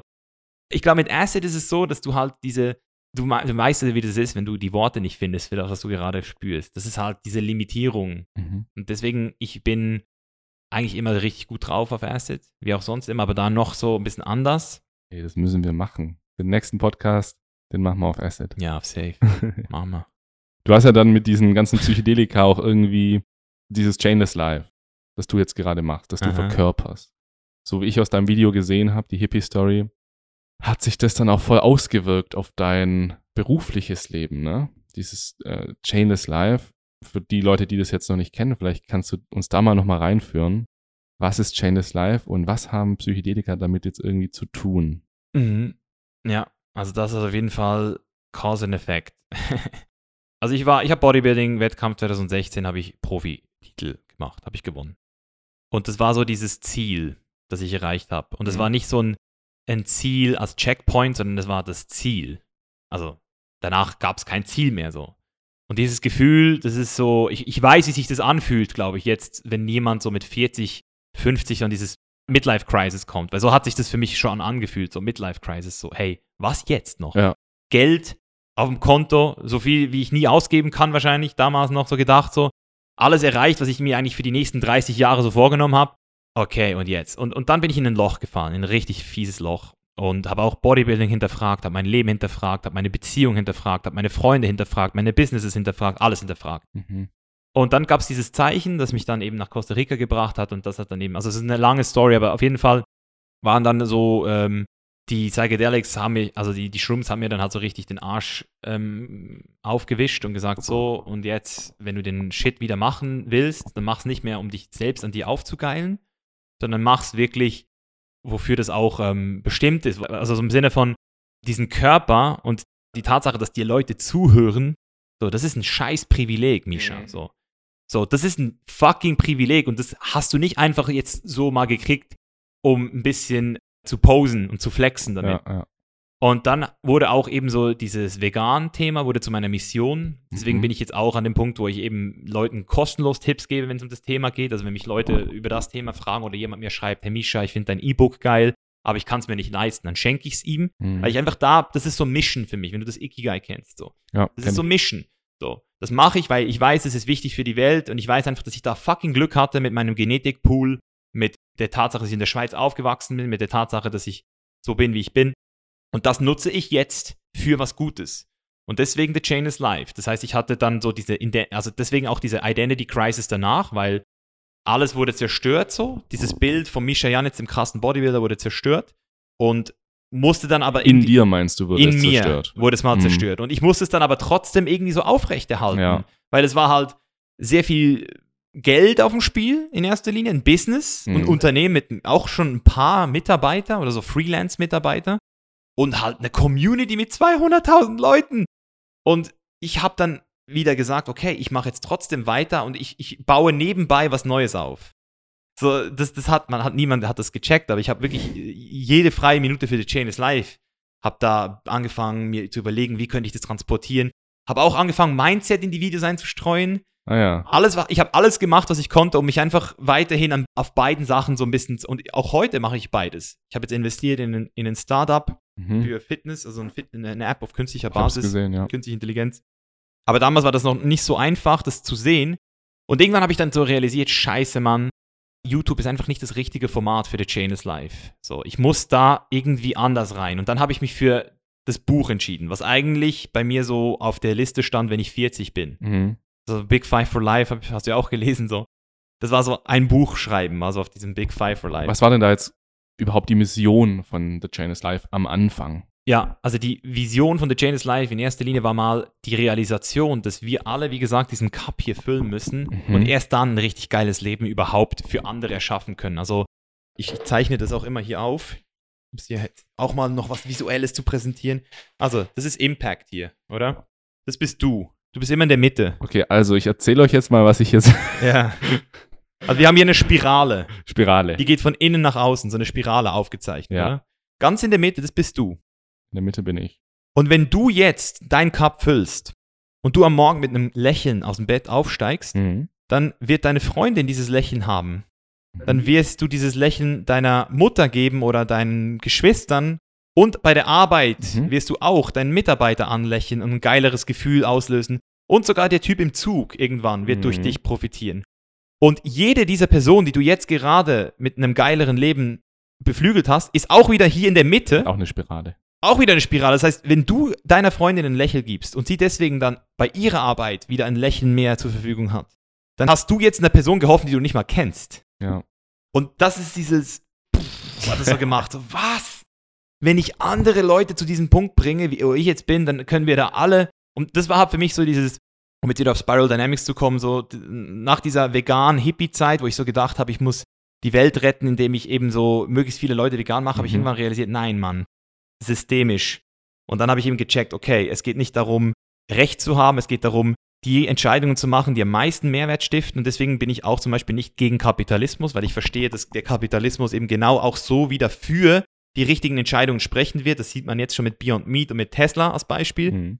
Und ich habe einfach so diesen krassen Bewusstseinssprung gemacht und, und, und wusste so, wenn ich eine Sache kann, dann ist es Leute überzeugen, mit Leuten auch in ein Gespräch zu kommen, um auch äh, Leuten zu helfen. So. Also ich bin Verkäufer gewesen, ich konnte Leute überzeugen. Ich bin ähm, leidenschaftlicher Bodybuilder, deswegen fällt es mir nicht einfach, Aufmerksamkeit, äh, Aufmerksamkeit zu kriegen. Äh, mittlerweile nicht mehr, um mich selbst geiler zu fühlen, sondern weil ich weiß, es, es dient, diese Berufung ist dient dieses Lehren. Das habe ich auch schon im Fitnessbereich gemacht. Lehren, den Leuten was lehren, das heißt, ein Lehrer zu sein. Mhm.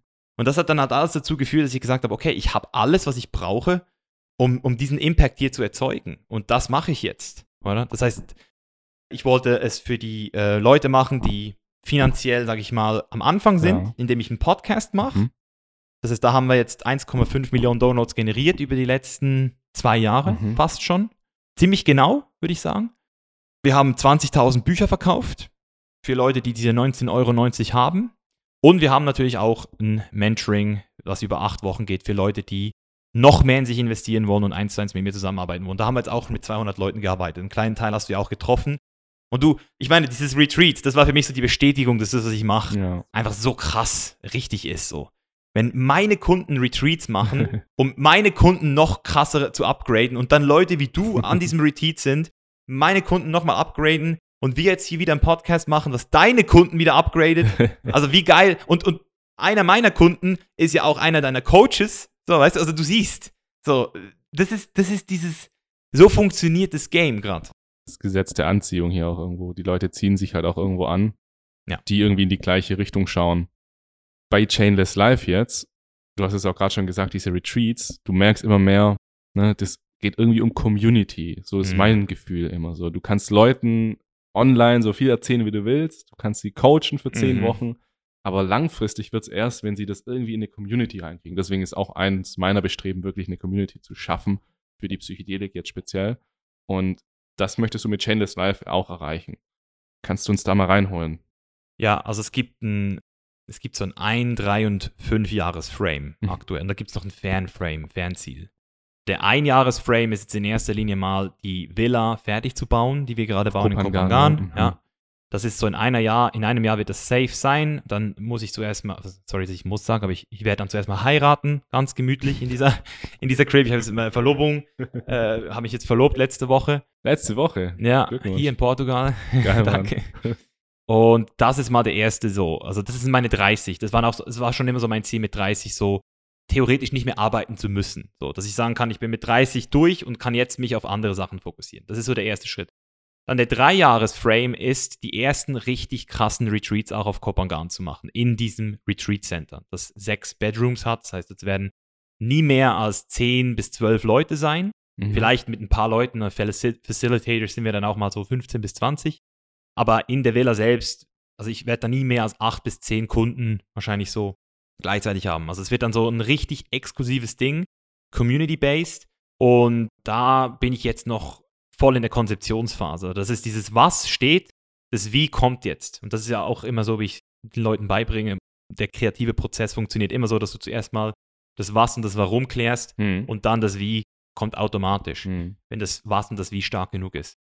Und ich meine, du bist jetzt auch im Start, das heißt, mit dir kann ich jetzt wahrscheinlich auch rechnen. also, das ist ja das Ding, ich suche halt auf der ganzen Welt schon seit fünf Jahren die geilsten Leute, so in jedem Bereich. Die besten Massagetherapeutinnen, die besten ähm, Psychedelic-Experten, Movement-Trainers, Breathwork, weißt du, also ich, ich habe ein Netzwerk von 100, 120 Leuten, würde ich sagen, die einfach in ihrem Bereich richtig klasse sind. Life-Coaches, eben, ich habe so viele verschiedene Bereiche, die ich rein will. Aber das ist so das Drei-Jahres-Ding, so in drei Jahren so etabliert zu sein. Mhm. Auch in der Community in Thailand, dort zurückzugeben, die Community aufzubauen. Das heißt, dadurch, dass du solche Retreats machst, kannst du dir vorstellen, musst du auch gut in der Community integriert sein, Mhm. weil du kannst Gift drauf nehmen, dass es immer Leute gibt, die dich anpissen werden. Deswegen werde ich gucken, dass ich auf jeden Fall so Sachen auch nur dann erst richtig mache, wenn ich weiß, ich bin safe, dass ich im besten Fall den Bürgermeister der City Ja. persönlich kenne, weißt du? La- Lass uns da mal kurz rein. Wie Ja. sieht ein Chainless Life Retreat aus? Was machen die Leute da? Aha. Also du kannst dir das so vorstellen wie das Mentoring. Also das Mentoring, das dauert acht Wochen Mhm. und da werden dann diese Elemente des Mentorings eingebaut in Workshops und Trainings, so in erster Linie mal. Plus zusätzlich dann aber den Erlebnisfaktor, der da noch dazu kommt. Das heißt, das geile Essen, die geilen Daytrips, die geilen Evening Experiences. Oder? Ich weiß ja, wie Kopangan, was man da so Ja. machen kann. Und wenn man halt auf der Insel jeden und alles kennt, dann kann man halt auch perfekt das alles kombinieren. Ja, ja. Und so eine, also ich stelle mir das so vor, so sieben, eventuell zehn Tage Mhm. mit dem richtigen Mindset-Thema drin, also eben auch je nachdem der Fokus natürlich, wenn das eher Unternehmer sind, dann macht man halt mehr so ein bisschen den Flow-State, Productivity, Coaching. Wenn das eher so in die spirituelle Richtung geht, dann mehr mit Massagen und Yoga. Also das kann man dann auch ausrichten. Aber es ist wichtig, dass diese Experience kommt, sodass du diesen Code, diesen Chain is Life Code fast schon so kriegst, so, dass, dass du es dann eben spürst, dass du leuchtest, dass du zurückkommst nach Deutschland, nach Österreich, wo auch immer, und du leuchtest the Chain is Life nach außen so. Psychedelics, das ist dann natürlich eine optionale Komponente, die dann sicher auch reinkommen könnte. Geht ja ich- auf Kopangan auch ganz gut. ja, So meine Erfahrung. Ich habe da auch einige Zeremonien Ja. mitgemacht. ja, es ist nicht so, es ist nicht so, ähm, Muss schon ein bisschen aufpassen, aber. Ja, ich bin da sehr vorsichtig, so bei, bei Kopangan und Thailand, weil ich eben auch so ein bisschen weiß, was da so abgeht hinter den Kulissen auf der Insel. Das ist schon, muss man schon auf jeden Fall sa- safe sein. Aber ich, ich habe auch ein sehr gutes Gefühl, sonst hätte ich ja da nicht gebaut. Hm. Das heißt, das ist so der, der Drei-Jahres-Vision. Und die Fünf-Jahres-Vision geht dann zu einer Schule bis hin zu Hedgefonds, habe ich mir sogar schon überlegt zu machen. Was ist das? ein Hedgefonds. Das ist, ähm, wenn du sozusagen gute Leute hast, die wissen, wie man Geld investiert und dann sozusagen den Leuten die Chance gibst, weil sie es selbst nicht investieren wollen, dass du sozusagen für sie das Geld verwaltest. also das heißt, wenn zum Beispiel jetzt Ray Dalio ist ein krasser Hedgefondsmanager. Mm, ah ja, okay. Und- also und- wenn ich jetzt Geld habe und ich möchte investieren, habe aber keinen Bock, das zu machen, vertraue ich einem Menschen. Genau.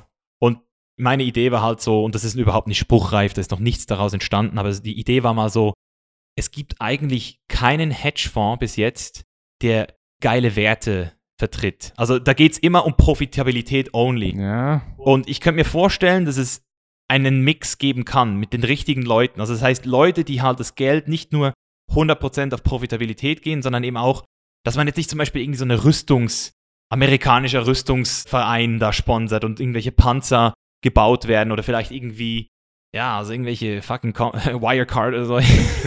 ich weiß du musst, du musst in Psychedelika investieren. Ja, gibt's ja auch. Hast, Ja, hast du nicht auch. gemacht? Mach's lieber jetzt. Wo, was gibt's denn bisher? Äh, MindMed gibt's. was, sag mir nochmal. MindMed, Mind Medicine. Mind Medicine. Mind die, Medicine. sind, die sind schon IPO. die sind schon drin, sind noch recht nie, also guckst dir einfach mal an. Mhm. Also sind, also für mich hat sich schon gelohnt, sage ich jetzt mal so. Mhm. Und du hast noch, ach, wie heißen sie? Hm, ich sag's dir nachher. Ja, also da bin ich immer offen. Ich habe ein paar Sachen im, im Kopf. Ja. Ja, also das bei den Psychedelika ist ja auch so, wir sind auch so in einer Bubble, ne? Wir sind definitiv in einer Bubble. Also Krass. guck uns an, so. Wenn, wenn, wir, wenn wir dieses Gespräch in einem Café führen würden und die Leute würden dazuhören, die dann denken, was sind das für verrückte Menschen? Und Nicht, nicht so self-conscious, Bro. ja, stimmt. Just kidding, scheiße. just kidding. Nee, ist mir schon, ist mir schon sehr wichtig. äh, wir sind in einer Bubble. Und die Psychedelika sind aber unbestreitbar, ne? Jeder, der das mal gemacht hat, dann bist du in der Bubble. Mhm. So, es ist, es ist nicht so, dass du in so einer Bubble bist, die halt ja ganz besondere Interessen, so du bist in irgendwie so einer speziellen Freak-Bubble, sondern wenn du einmal so eine Erfahrung gemacht hast in dem richtigen Kontext, dann kommst du in die Bubble. Das heißt, diese Bubble wird unweigerlich wachsen, wachsen, wachsen, wachsen, wachsen. Hast du dir da schon mal so drüber nachgedacht, wie so Psychedelika, ich bin natürlich hier Psychedelika-Podcast, ich bin natürlich total pro und hier voll, Mhm. ja, Leute, das ist die Zukunft. Hast du das auch so im Kopf? Das ist so Zukunft Psychedelika? Oder ist es so, ja, so ein Gimmick halt? Also was du halt sehen musst, und das weißt du ja auch schon, ist, dass es halt das schon mal gegeben hat. Das hat genauso angefangen. Ja, Hada, du bist jetzt Timothy Leary, würde ich jetzt Ja, sagen. ja. das Nein. bin ich. Oder nee, Terence McKenna vielleicht. Sehr gut. Ich weiß es nicht, wählst dir aus. Aber du bist auf jeden Fall einer, der das richtig krass feiert, oder? Ich finde es auch geil, dass du sagst, hey, ich sag, weil alle anderen im deutschen Raum, die sagen so, aber nur, Ja, genau. aber nur, wenn du therapeutisch. Oh. Und du sagst einfach, nein, Mann, auch zum Spaß mache ich es ab und zu und ich finde es auch für die Persönlichkeitsentwicklung geil. Und das finde ich halt auch geil, weil irgendwie weiß es doch jeder. So.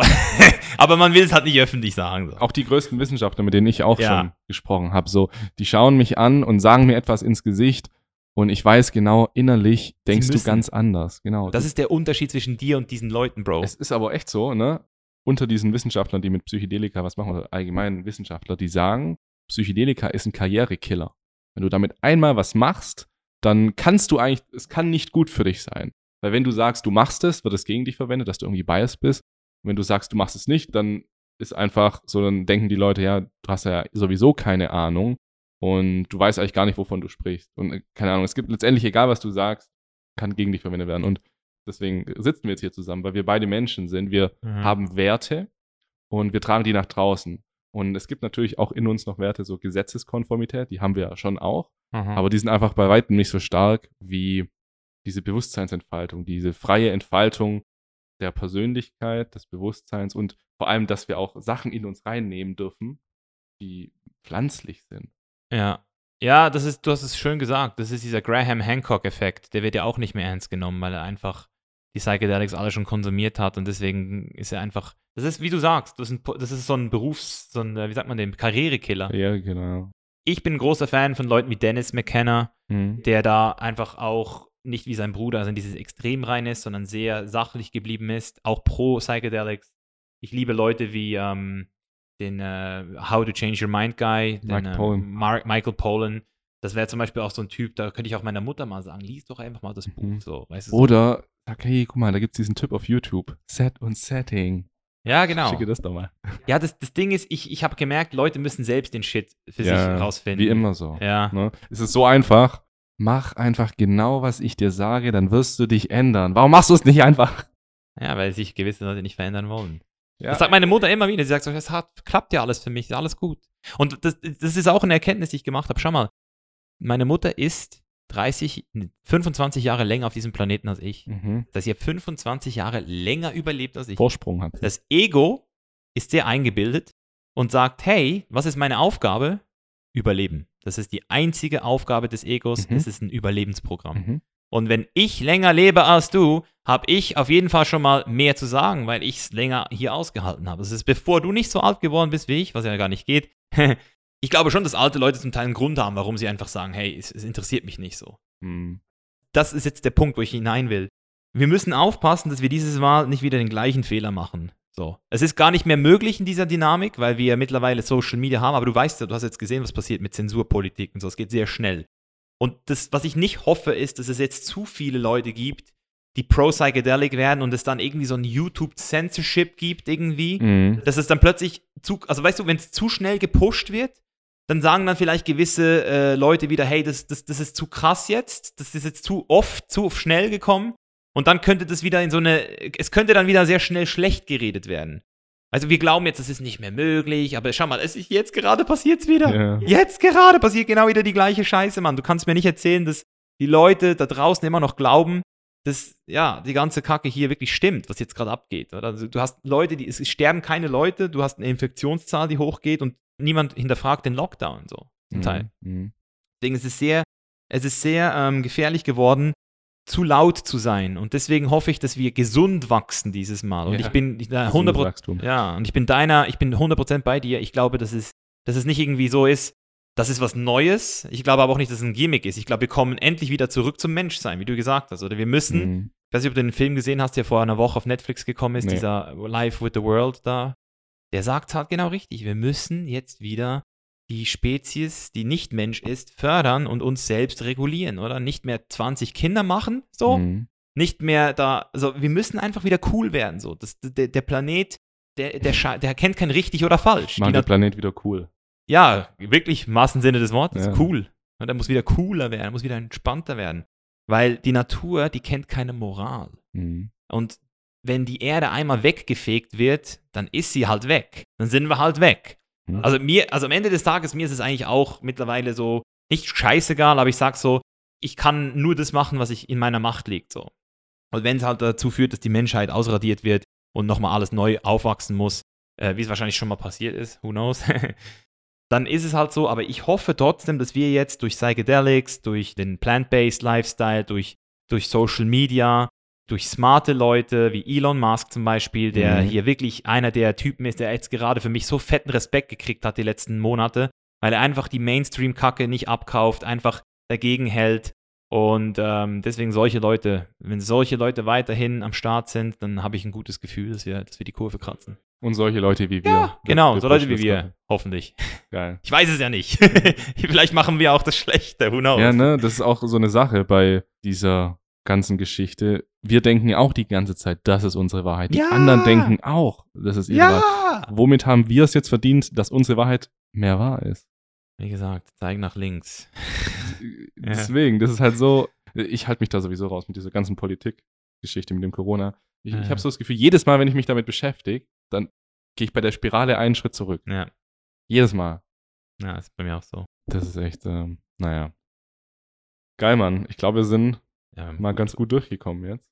Wir sind jetzt nicht auf deine krassen, krassesten Erfahrungen eingegangen, aber da gibt es ja auch Videos von dir auf YouTube. Ja, gibt genug, wo man sich beschäftigen kann. Das ist ja auch ein Rabbit Hole wieder so für sich. Ja. Jedes Mal, wenn man eine neue Person entdeckt, denkt man so, oh fuck, Alter, jetzt muss ich.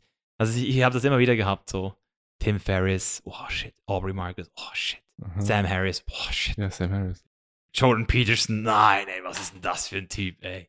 Oder jetzt auch, äh, ja, so viele Leute einfach, die, von denen man noch nie gehört hat und plötzlich denkt man so, boah, die sind ja schon ewig da. Genau, das ist voll krass. Aber ich habe auch so das Gefühl, was die sagen, oh, nee, das kann ich jetzt nicht sagen. Also ich, ich habe so das Gefühl, du musst dafür intelligent sein, Ja. um das wirklich, Das ist ein fieses, das ist ein böses Wort.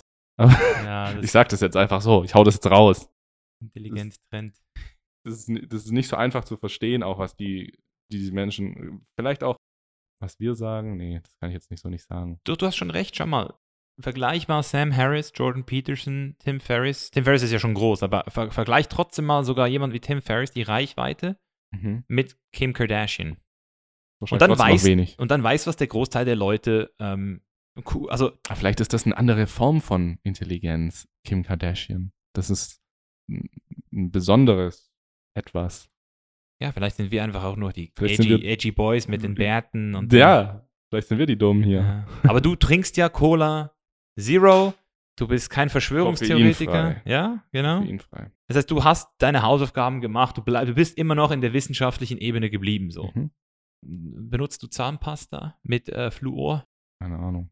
Ah, du weißt es nicht mal. Doch, äh, ähm, also ich, meine Freundin kauft die Zahnpasta Ja. und die kennt sich aus. Okay.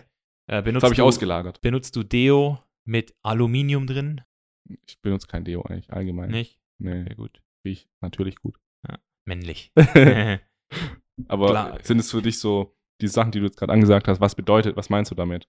Ja, ich habe einfach das Gefühl, dass es ähm, äh, Leute gibt, die halt sehr schnell dann anfangen. Also jetzt habe ich sicher schon wieder Leute getriggert, oder? Ich, ich kann sogar ganz. Ich versuche einfach differenziert zu bleiben, oder? Wenn ich das Wort Impfung höre, dann ist es für mich nicht gut und auch nicht schlecht. Mhm. Das ist für mich erstmal etwas, das man genauer differenzieren muss. Es gibt sinnvolle Impfungen, es gibt nicht sinnvolle Impfungen. Und die Leute, die dann eben so in diesem Ich wache jetzt auf sind, die sagen dann, Fluor vergiftet dein ähm, Chakra, dein drittes Auge. Da meinst du die Leute wieder, die auf Kopangan so. Ja, oder? Okay. Und, und dann Cola Zero und, und das. das Dann, Gift. Und das sind dann die Leute, die machen es uns nicht einfach, Mhm. nach vorne zu kommen. Weil wenn du dann natürlich Psychedelics hörst und dann ist jedes zweite Wort und das ist auch scheiße und, und Deep State und, und immer diese ganzen Begrifflichkeiten. Ich will nicht sagen, dass nichts stimmt von den ganzen Sachen, aber es, es wälzt halt diese ganze Bubble auch wieder in ein in, in, in meinen Augen nicht günstiges Licht. Selbst wenn das stimmt, Ja. würde ich lieber die geilen Seiten des Lebens zeigen und Ja. nicht mit dem Finger auf die schlechten Seiten zeigen. Weißt du, was ich meine? ja. Ist zu extrem vielleicht. Genau. Zu, ist nicht anfassbar für die meisten. Ja, und es, also du erreichst damit nicht dein Ziel. Das ist wie der militante Veganer, der mit dem Finger auf Fleischfresser zeigt. Mhm. Damit löst du das Gegenteil bei dem Fleischfresser aus. Also wenn du wirklich der Welt helfen willst, dann sei kein militanter Veganer, sondern sei ein offener Veganer, der die anderen akzeptiert. Lies dich in Spiral Dynamics ein und versteh, dass du auf der Bewusstseinsebene einfach noch wie jeder andere auch irgendwo bist, oder? Und jeder muss zuerst in die zweite Klasse, damit er in die dritte kommt. Ist das? Spiral Dynamics. Ja, kannst du dir mal anschauen. Das ist Das hast du jetzt ganz oft gesagt. Das musst du jetzt ganz kurz sagen, was ja, das das ist guter Shit. Das ist great. Also nie gehört vom Graves Model. Äh, nee. Das sind die Bewusstseinsstufen. Ach, sowas. Aber nicht, aber nicht, aber nicht diese Spirale da, diese andere da, diese Hawkins-Spirale mit den Emotionen. Okay, also das Also also Wer- du also kategorisierst, Wertesysteme. du kategorisierst dann irgendwelche Werte. Was, Werte. Also das sind Wertesysteme, die nicht individuell auf jeden Einzelnen an, antreffen, sondern auf Kulturen, Aha. auf Unternehmen, auf ähm, Nationen. Mhm. Oder das heißt, wir haben gewisse Nationen. Man könnte zum Beispiel sagen, dass Google ein sehr fortschrittliches Unternehmen ist, wenn du mal guckst, wie sie arbeiten, wie sie ihre Mitarbeiter behandeln. Mhm. Das heißt, die sind in der Bewusstseinsebene wahrscheinlich ein bisschen höher als Volkswagen gerade noch. Ah, okay. Oder? Aha. Also sie haben, haben ein paar, die machen ein paar Sachen anders. Und so haben auch gewisse Länder aktuell noch eine ganz andere Bewusstseinsskala. Da geht es dann vielleicht darum, wenn ich stärker bin als du oder irgendwelche Tribes in Afrika, die sind dann vielleicht noch immer so, wenn ich stärker bin als du, kann ich dich umbringen.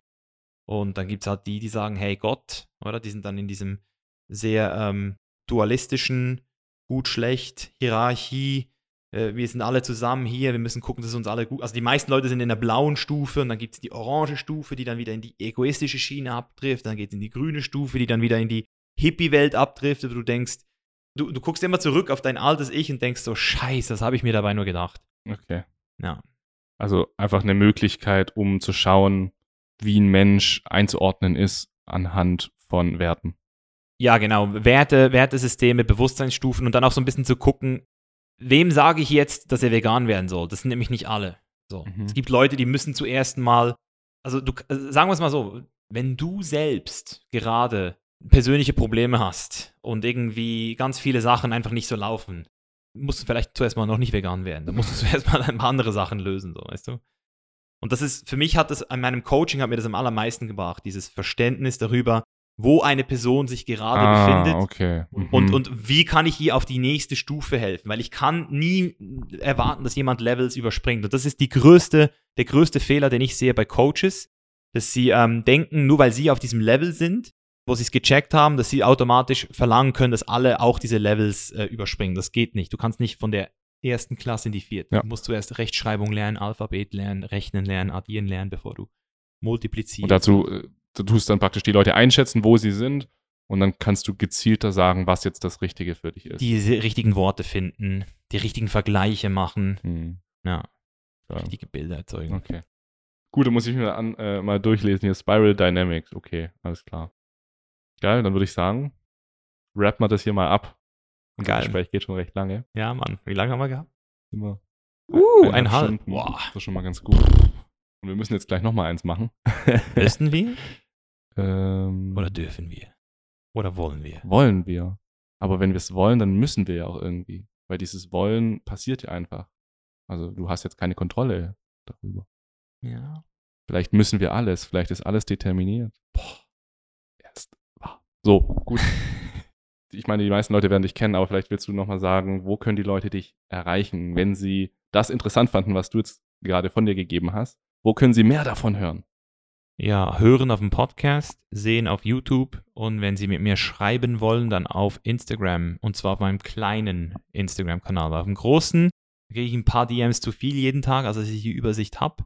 Auf dem kleinen schreibe ich dir sogar persönlich zurück. Wunderschön. Dann werden wir das verlinken. Und danke, dass du da warst, Misha, Sehr hier gerne. auf diesem Podcast bei dieser Episode. Und ich würde sagen, ciao. Tschüss.